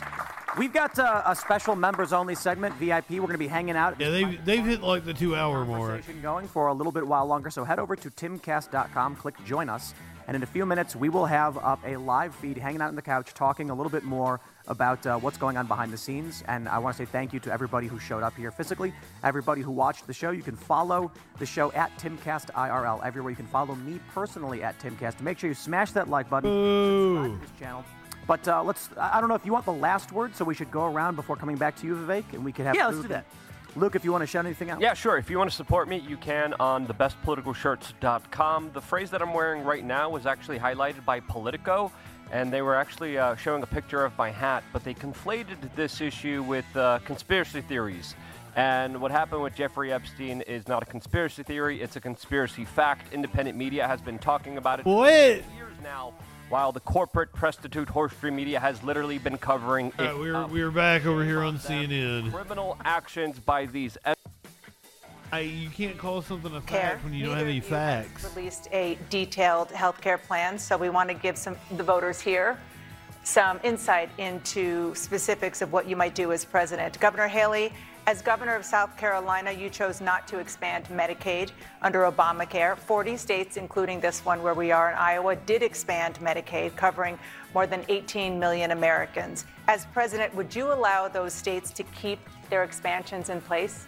Well, the first thing is we have to look at the fact that how can we be the best country in the world with the most expensive health care in the world? And so the way we're going to deal with it is we're going to open it all up. From the hospitals to the insurance companies to the doctor's offices to the pharmaceuticals to the PBMs, make them have to show us everything. Because right now, I can tell you, we take care of my parents. They're 87 and 90. My dad is in the hospital right now. When my mom was in the hospital, a nurse came up to her to give her a couple of Tylenol. And she said, I don't need them. And she said, honey, you might as well take them because you're going to pay for them anyway. When we got the bill from the hospital, no one talked to us about that. Right now, you have insurance companies and hospitals deciding what it is for us. We're going to take the patient out of the back seat and put them in the driver's seat. We're going to make sure that just like when you get your car fixed and you go and they say, we can give you a temporary fix, and it'll cost this much money, or we can give you a permanent fix and it's going to cost that much money. We're going to go and make it transparent so that we can see everything so that they have to show us their warts. The second thing is we're going to pass tort reform around this country. I did that in South Carolina. Doctors don't give you those 10 tests because they want to, it's for the 90% chance they'll get sued. And then we're going to go and eliminate certificate of need in this country. I did that in South Carolina as well. That basically says if you have a hospital here, you can't have another hospital for X number of miles. They do the same thing for surgical centers, for nursing homes. We're going to put competition back in healthcare so that healthcare is fighting for the patient. That way services go Thank up you. and costs go down. Governor Haley, just a 15 second point of clarification. Would you allow the states that accepted Medicaid expansion to keep that? So the problem with Medicaid is it needs to be sent down as block grants. Governors can best decide how to do that, whether they need to use it towards mental health, whether they need to use it towards support services. Right now, I would send all of that down to the states. The problem is they're only sending a small portion of it. They need to send more of that so Thank that you, states Governor can Haley. better take care of it. Governor DeSantis, your response on whether you would allow Iowa and the other 39 states who accepted Medicaid expansion to keep it. Well, I, I've spoken with a lot of folks here in Iowa, and, and we need health care that's accessible, uh, that's affordable, and that's accountable, and particularly an emphasis on mental health. In every corner of this state, everywhere I've traveled in the campaign, uh, people are really concerned about mental health with the kids in schools, uh, people that are coming out of service to our country, with veterans. We're going to put a big emphasis on mental health. I've actually delivered on some of these things in Florida. Uh, we got accountability for the pharmacy benefit middlemen that are causing your drug prices to go up. So we have transparency and consumers pay less. And I just beat the federal government uh, to allow the state of Florida to buy prescription drugs from Canada. Which is 25 cents on the dollar what our prescription drugs cost. I want seniors to be able to do. And Gee, I wonder why. we need to upend this COVID and medical authoritarian regime that we saw going around this country during COVID. It's wrong to force vaxes uh, like the COVID shot and say people are going to lose their jobs. That is not going to ever happen on Battle opossum. God, this is so boring. do is you block grant the program and then let states run uh, the way they see fit to do. But I can tell you this expanding Medicaid leads to less private coverage. It doesn't necessarily increase. Tim Hortons is the reason why they're in so much better health. People get good health Well, they have cheaper drugs. It's not just about a sheet of paper if you don't get any good doctors Thank that you, gives Governor. you entitled for that. Governor DeSantis mentioned mental health. Let's talk about that. There is a mental health crisis in this country. An estimated 58 million Americans suffer from some type of mental illness. Governor Haley, I'm suffering from depression right now having to watch this. That no one has dealt with, I shouldn't make that joke. causing the crisis, and what would you do to fix it? Well, I think we saw it exacerbated by COVID. I mean, with the school lockdowns and everything else, we see young people now with more anxiety, stress, and depression than ever before. I've never had a Tim Hortons. People right now suffer from mental health issues, but if treated, I've had a Tudor's Biscuit World. The problem is we don't have enough mental health therapists. We don't have enough mental health treatment centers. We don't have enough addiction centers. And if you happen to be lucky enough to get one of those three, insurance doesn't cover it. We have got to start dealing with this because it's become a huge issue. And that's why we need to have more telehealth so that people can get the mental health care they need right when they need it. We need to have mental health counselors in schools so they can identify when a child has a problem that they can get the help that they need. But right now, we've got to get access to care. And that's again why I want to move those federal programs down to the state level because states know they need more mental health support. They're not getting the dollars to do it. We don't need DC bureaucrats handling that. We need this on the ground so that we can get the mental health centers, get the therapists, and get the help that people need so that they can be healthy again. Governor, Governor DeSantis, you said right here in Iowa this summer that closing mental health institutions, a policy supported by Ronald Reagan, was a mistake. As president, would you restore federal funding to those mental health institutions? Yes, we need more people in institutionalized settings, unfortunately. Uh, but you know, uh, Governor Haley mentioned, I think correctly, the devastating mental health consequences for these school closures, a lot of things that happened during COVID. I never recalled seeing her out there fighting the fight. I was on the front lines on that. Governor Kim Reynolds was on the front lines on that. We fought back against the biomedical state. We were attacked by the media. We were attacked by the pharmaceutical companies. We were attacked by the left, attacked by Fauci. We stood and we helped people, and Iowa and Florida had the best schools opening in the entire pandemic because we led. That's what you want to do. Yes. Now, in terms of mental health, I've run into veterans here uh, in Iowa, and I think we have a significant problem with veterans. Uh, particularly the post 9 11 veterans. And we know the stats on suicide. Um, it's really, really sad. And as a fellow veteran, on, as president, I have to put that issue on the front burner. We can't keep turning a blind eye to what's happening to our vets. It's not going to be done just through the VA. And it can't be done just by pumping people with pharmaceuticals. If a veteran has post traumatic stress, you need more than just that. So we're going to use the VA to link veterans with resources that are throughout our country. For example, in Florida, uh, we have a, a, an organization that trains service dogs to be able to be paired with veterans with post traumatic stress. They understand the symptoms, they mitigate it, and you know what? The suicide rate is close to zero as a result of that. We got to think bigger than these bureaucracies, and we've got to be there for our vets and their mental health. Thank you, Governor. Turning. Turning to the topic uh, of climate, 2023 was the hottest year ever recorded on Earth, and Americans are already feeling the impact. Just yesterday, the National Oceanic and Atmospheric Administration reported that the U.S. experienced 20 Well, this should be interesting. weather and climate related disasters that cost at least $1 billion last year, another record. Governor DeSantis here in Florida, ma- I mean, I'm sorry, Governor DeSantis here in Iowa, massive flooding has left farmers underwater. Uh, in Florida, rising seas threaten coastal cities. You have taken action in your home state to mitigate the problems of rising seas. But as president, would you do anything to deal with the underlying cause, which scientists agree requires cutting carbon emissions?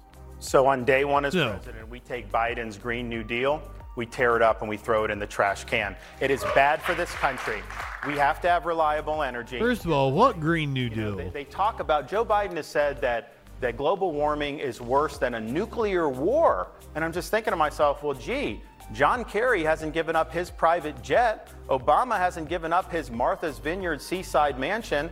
I haven't seen Biden do anything to hold China accountable except making sure that Hunter gets his money. So these guys talk out of one side of their mouth and then they behave in another way, and I think that's wrong. But I also think that those policies would devastate communities, particularly here uh, in Iowa. I mean, for example, he wants to mandate electric vehicles. Uh, that's going to be more costly. I think the ca- car companies would go bankrupt, but it's going to hurt liquid fuels, which is very, very important. You're going to end up having rolling blackouts if they kneecap reliable energy production in this country. Florida's had a massive decline in emissions. Wasn't because of a single mandate. Uh, it was because of innovation. I'm totally down to ban private planes. We do have market Do that. solar, and it's it's a compliment, but we cannot walk away. Maybe not private planes, but uh, luxury jets. Here's what the left wants to do. Uh, they want to take away your freedom, and they want you to pay more for everything. We need you to pay less for energy. No, we're not going to take away your single engine Cessna. Uh, we cannot have these mandates, and they'll be gone the day I'm president. So, Governor, just a point of clarification 15 seconds. Uh, recent research at the University of Iowa ties these floods in Iowa to the rise in greenhouse gases. And here's the As- thing, let me Jay, just ask the, let me just ask the question. As president, would you do anything? Flash coming in here getting all commie on us. innovate. And here's the thing China is building two coal plants a week. You can do everything Biden wants to do, and you're going to have way more of what China's increasing it. So why would we be cutting off our nose to spite our face? China is the problem here, and so hold them accountable. I'm so bored. Let's do let's do Gutfeld. Would you do anything to deal with the under? No, you haven't. Maybe they are beautiful. This is more interesting. I'm not going to argue about something that I have no evidence of. That's what they do. That's what they do. Okay. Exactly. Joy Behar may Are have extremely a attractive. foot fetish. I don't know. I I know foot fetish is a thing, and the people that comment on my Instagram being like, "Show us your feet," it's like, well, now I'm never going to. Yeah. Now same that I know that it's something valuable, I'm not giving it away for free. Exactly. Emily, do you think she relies on people seeing her feet since she stopped seeing them years ago? yes. I mean, they they might have, you know, been looking at the top end and mixed it up. Look, I have two things to say. Number one, that any female who accidentally or or just has their toes on a photo on a social media platform gets a billion foot fetish obsessors. Mhm. So I feel like this He knows. is like watching Joy discover like the wheel for the first time, and everyone else is like, it happens to everyone, you idiot. Yeah, exactly. And then secondly, if her feet are really beautiful, then it means she cannot dance at all. It means she's never done a day of like aerobics or any working out or any dancing or any wearing pretty heels or anything. Because those are the kind of feet, beautiful ones, that have like just sat in armchairs their whole life, which. I guess There you go. probably likely. Pampered feet, Lee. What are your She's a comedian, isn't she?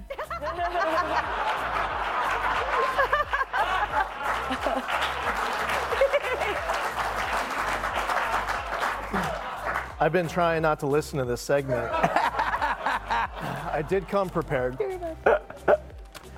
I think that what's most most concerning is Joyless Behar is causing a lot of uh, headaches, depression, and suicidal thoughts on the part of her audience. Uh, that's probably happening a lot more frequently than foot fetishes. Uh, but I'm going to kick this over to uh, to Tyrus's point. Go back to this barf bag. Tyrus, uh, listen, she's been sit, she's been sitting on her ass like Emily said for like 50, what, 75 years. Yeah. 100. So of course her hoofs look great. They're all shiny, you know, the, probably the same horseshoes that the original blacksmith from the Mayflower put on her. You know, like the only thing is she could maybe upgrade the bangs. This motherfucker talking about somebody else being fat. Holy shit. I know that's outdated. so, so for her to sit there and talk about my feet, like it's like Kat's invisible giant boobs. Yeah. yeah, I, I have to, I have, I'm, I have them really strapped down right now. want anyone to get jealous. Yeah, they're leaning on me. Come on, man. Yeah, she's.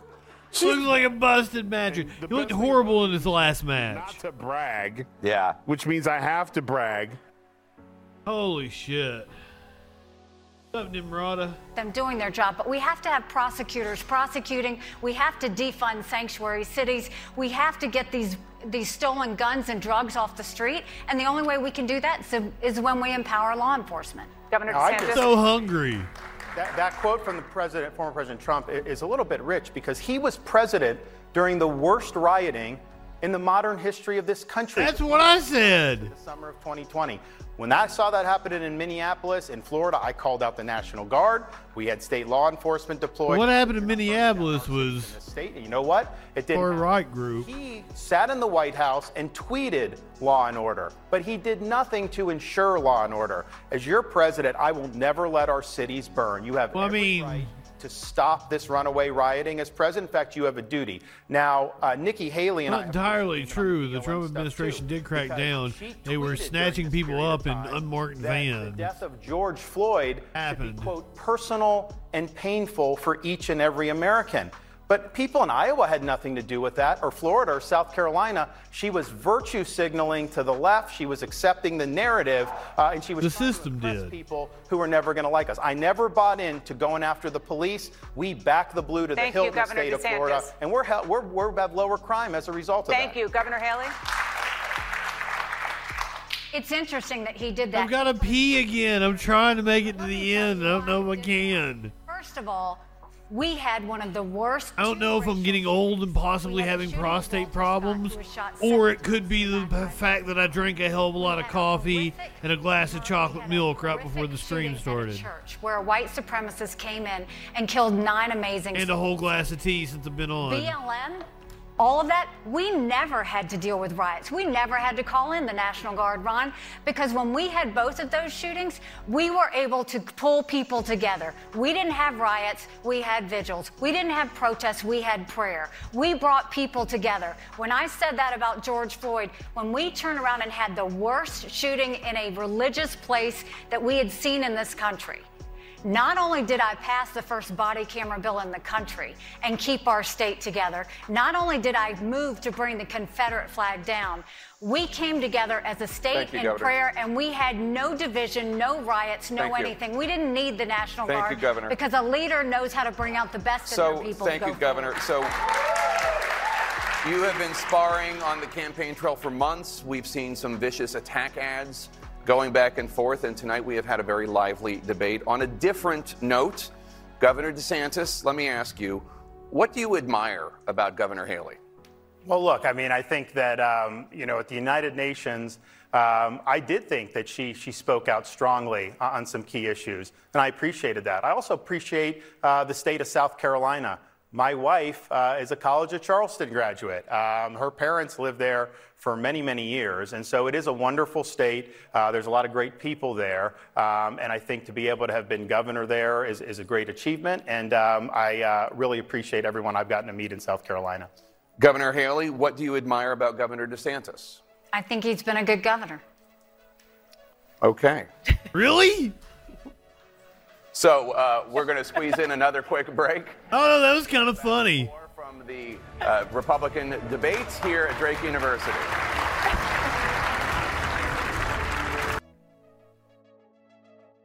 Was that her way of sliding him? Like he actually made an attempt at some sort of human answer. Where's he walking off to? I don't think that's the end of it. We're on break over on Fox News. Yes, that's what she should have said. Flash, brilliant. We'll, we'll go. We'll go back to Fox here. Oh nope, wrong one. Due to us as dog faces have evolved over 10,000, tens of thousands of years to produce puppy dog eyes to make them more appealing to humans. So it's all just a trick.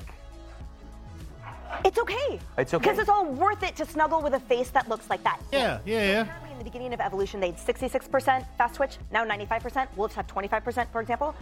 Humans, I would say, or my kind of human that I look like, have probably 95% fast twitch. That's why I'm so expressive. I Ah. love it because I can communicate more with them. I Oh. know what they're trying to tell me. All right. It's weird if someone doesn't isn't not as expressive as I am at free. Yeah, I didn't hear any of that.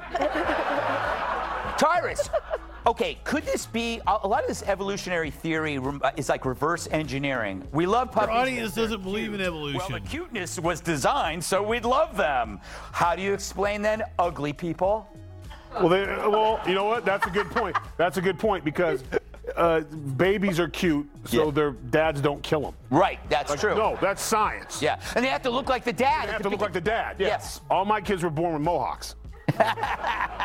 so, but here's the thing. This is dumb. Dogs didn't evolve to be cute.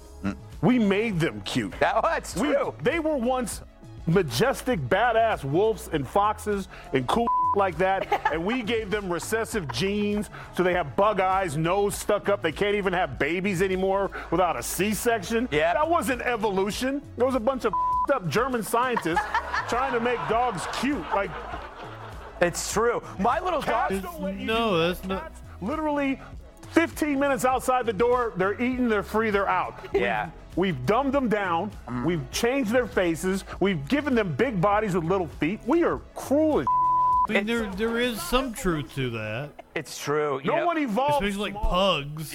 You know, Lee, it's a fa- I have a little French bulldog, and he's Like evolved. bulldogs, yeah. He's been he's a Frankenstein monster. Is what I'm getting at. We cre- we created a mutation.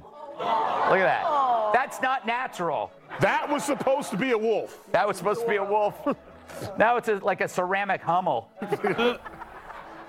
I don't know what these dogs looked like, you know, 10,000 years ago, but, you know, you bring up your point of your dog, or like, you know, Judge Jeanine drops off her dog at the groomer. Yeah. In like one hour, the evolution that, that that your dogs are are turning is far more Is Lee Zeldin going to try to do stand up comedy? cat. Well, my dog makes the cutest faces when he does something bad. Right. Think of it. Look at this. He's Yeah. a puppy. He Oh, that that's adorable. How are we gonna be mad at that puppy? Can't. but but he's not only knocked over the plant, he's also manipulative Yes. because he knows he looks good. Yeah. So cute. All right, we got to move on. Don't go away. We'll be right back. No. Congrats. They're, they're still on break over on CNN. I was hoping Fox News would take us uh, take us to the end here. Why are they going to give like each candidate one minute? CNN is slightly behind.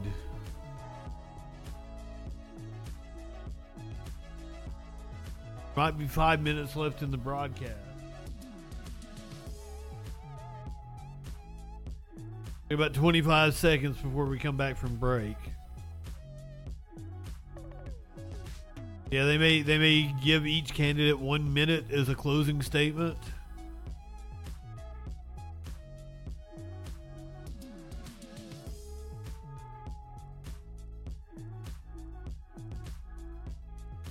Audio back on. What an, it was it was a lot more fun when we had Trump early on.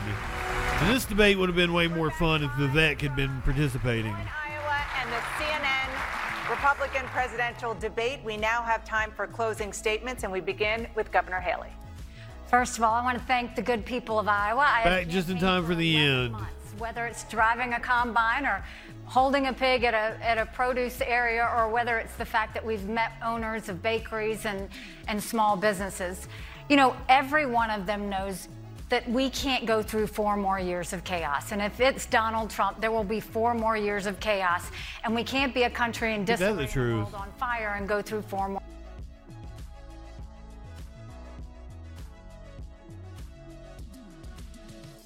I fucked everything up. I honestly don't know how to. My like Firefox has been freezing up on me and shit. This is wild. Yeah, like the fucking browser is crashed.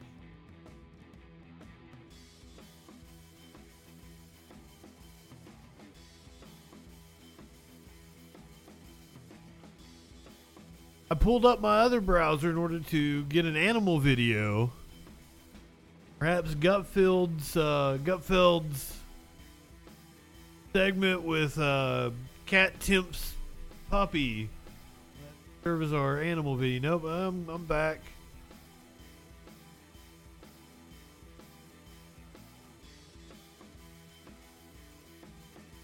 All right, let's get a let's get an animal video. Get the fuck out of here.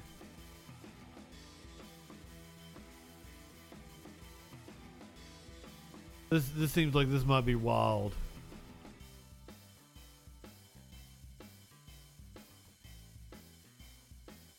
Sorry, sorry to cut the debate short.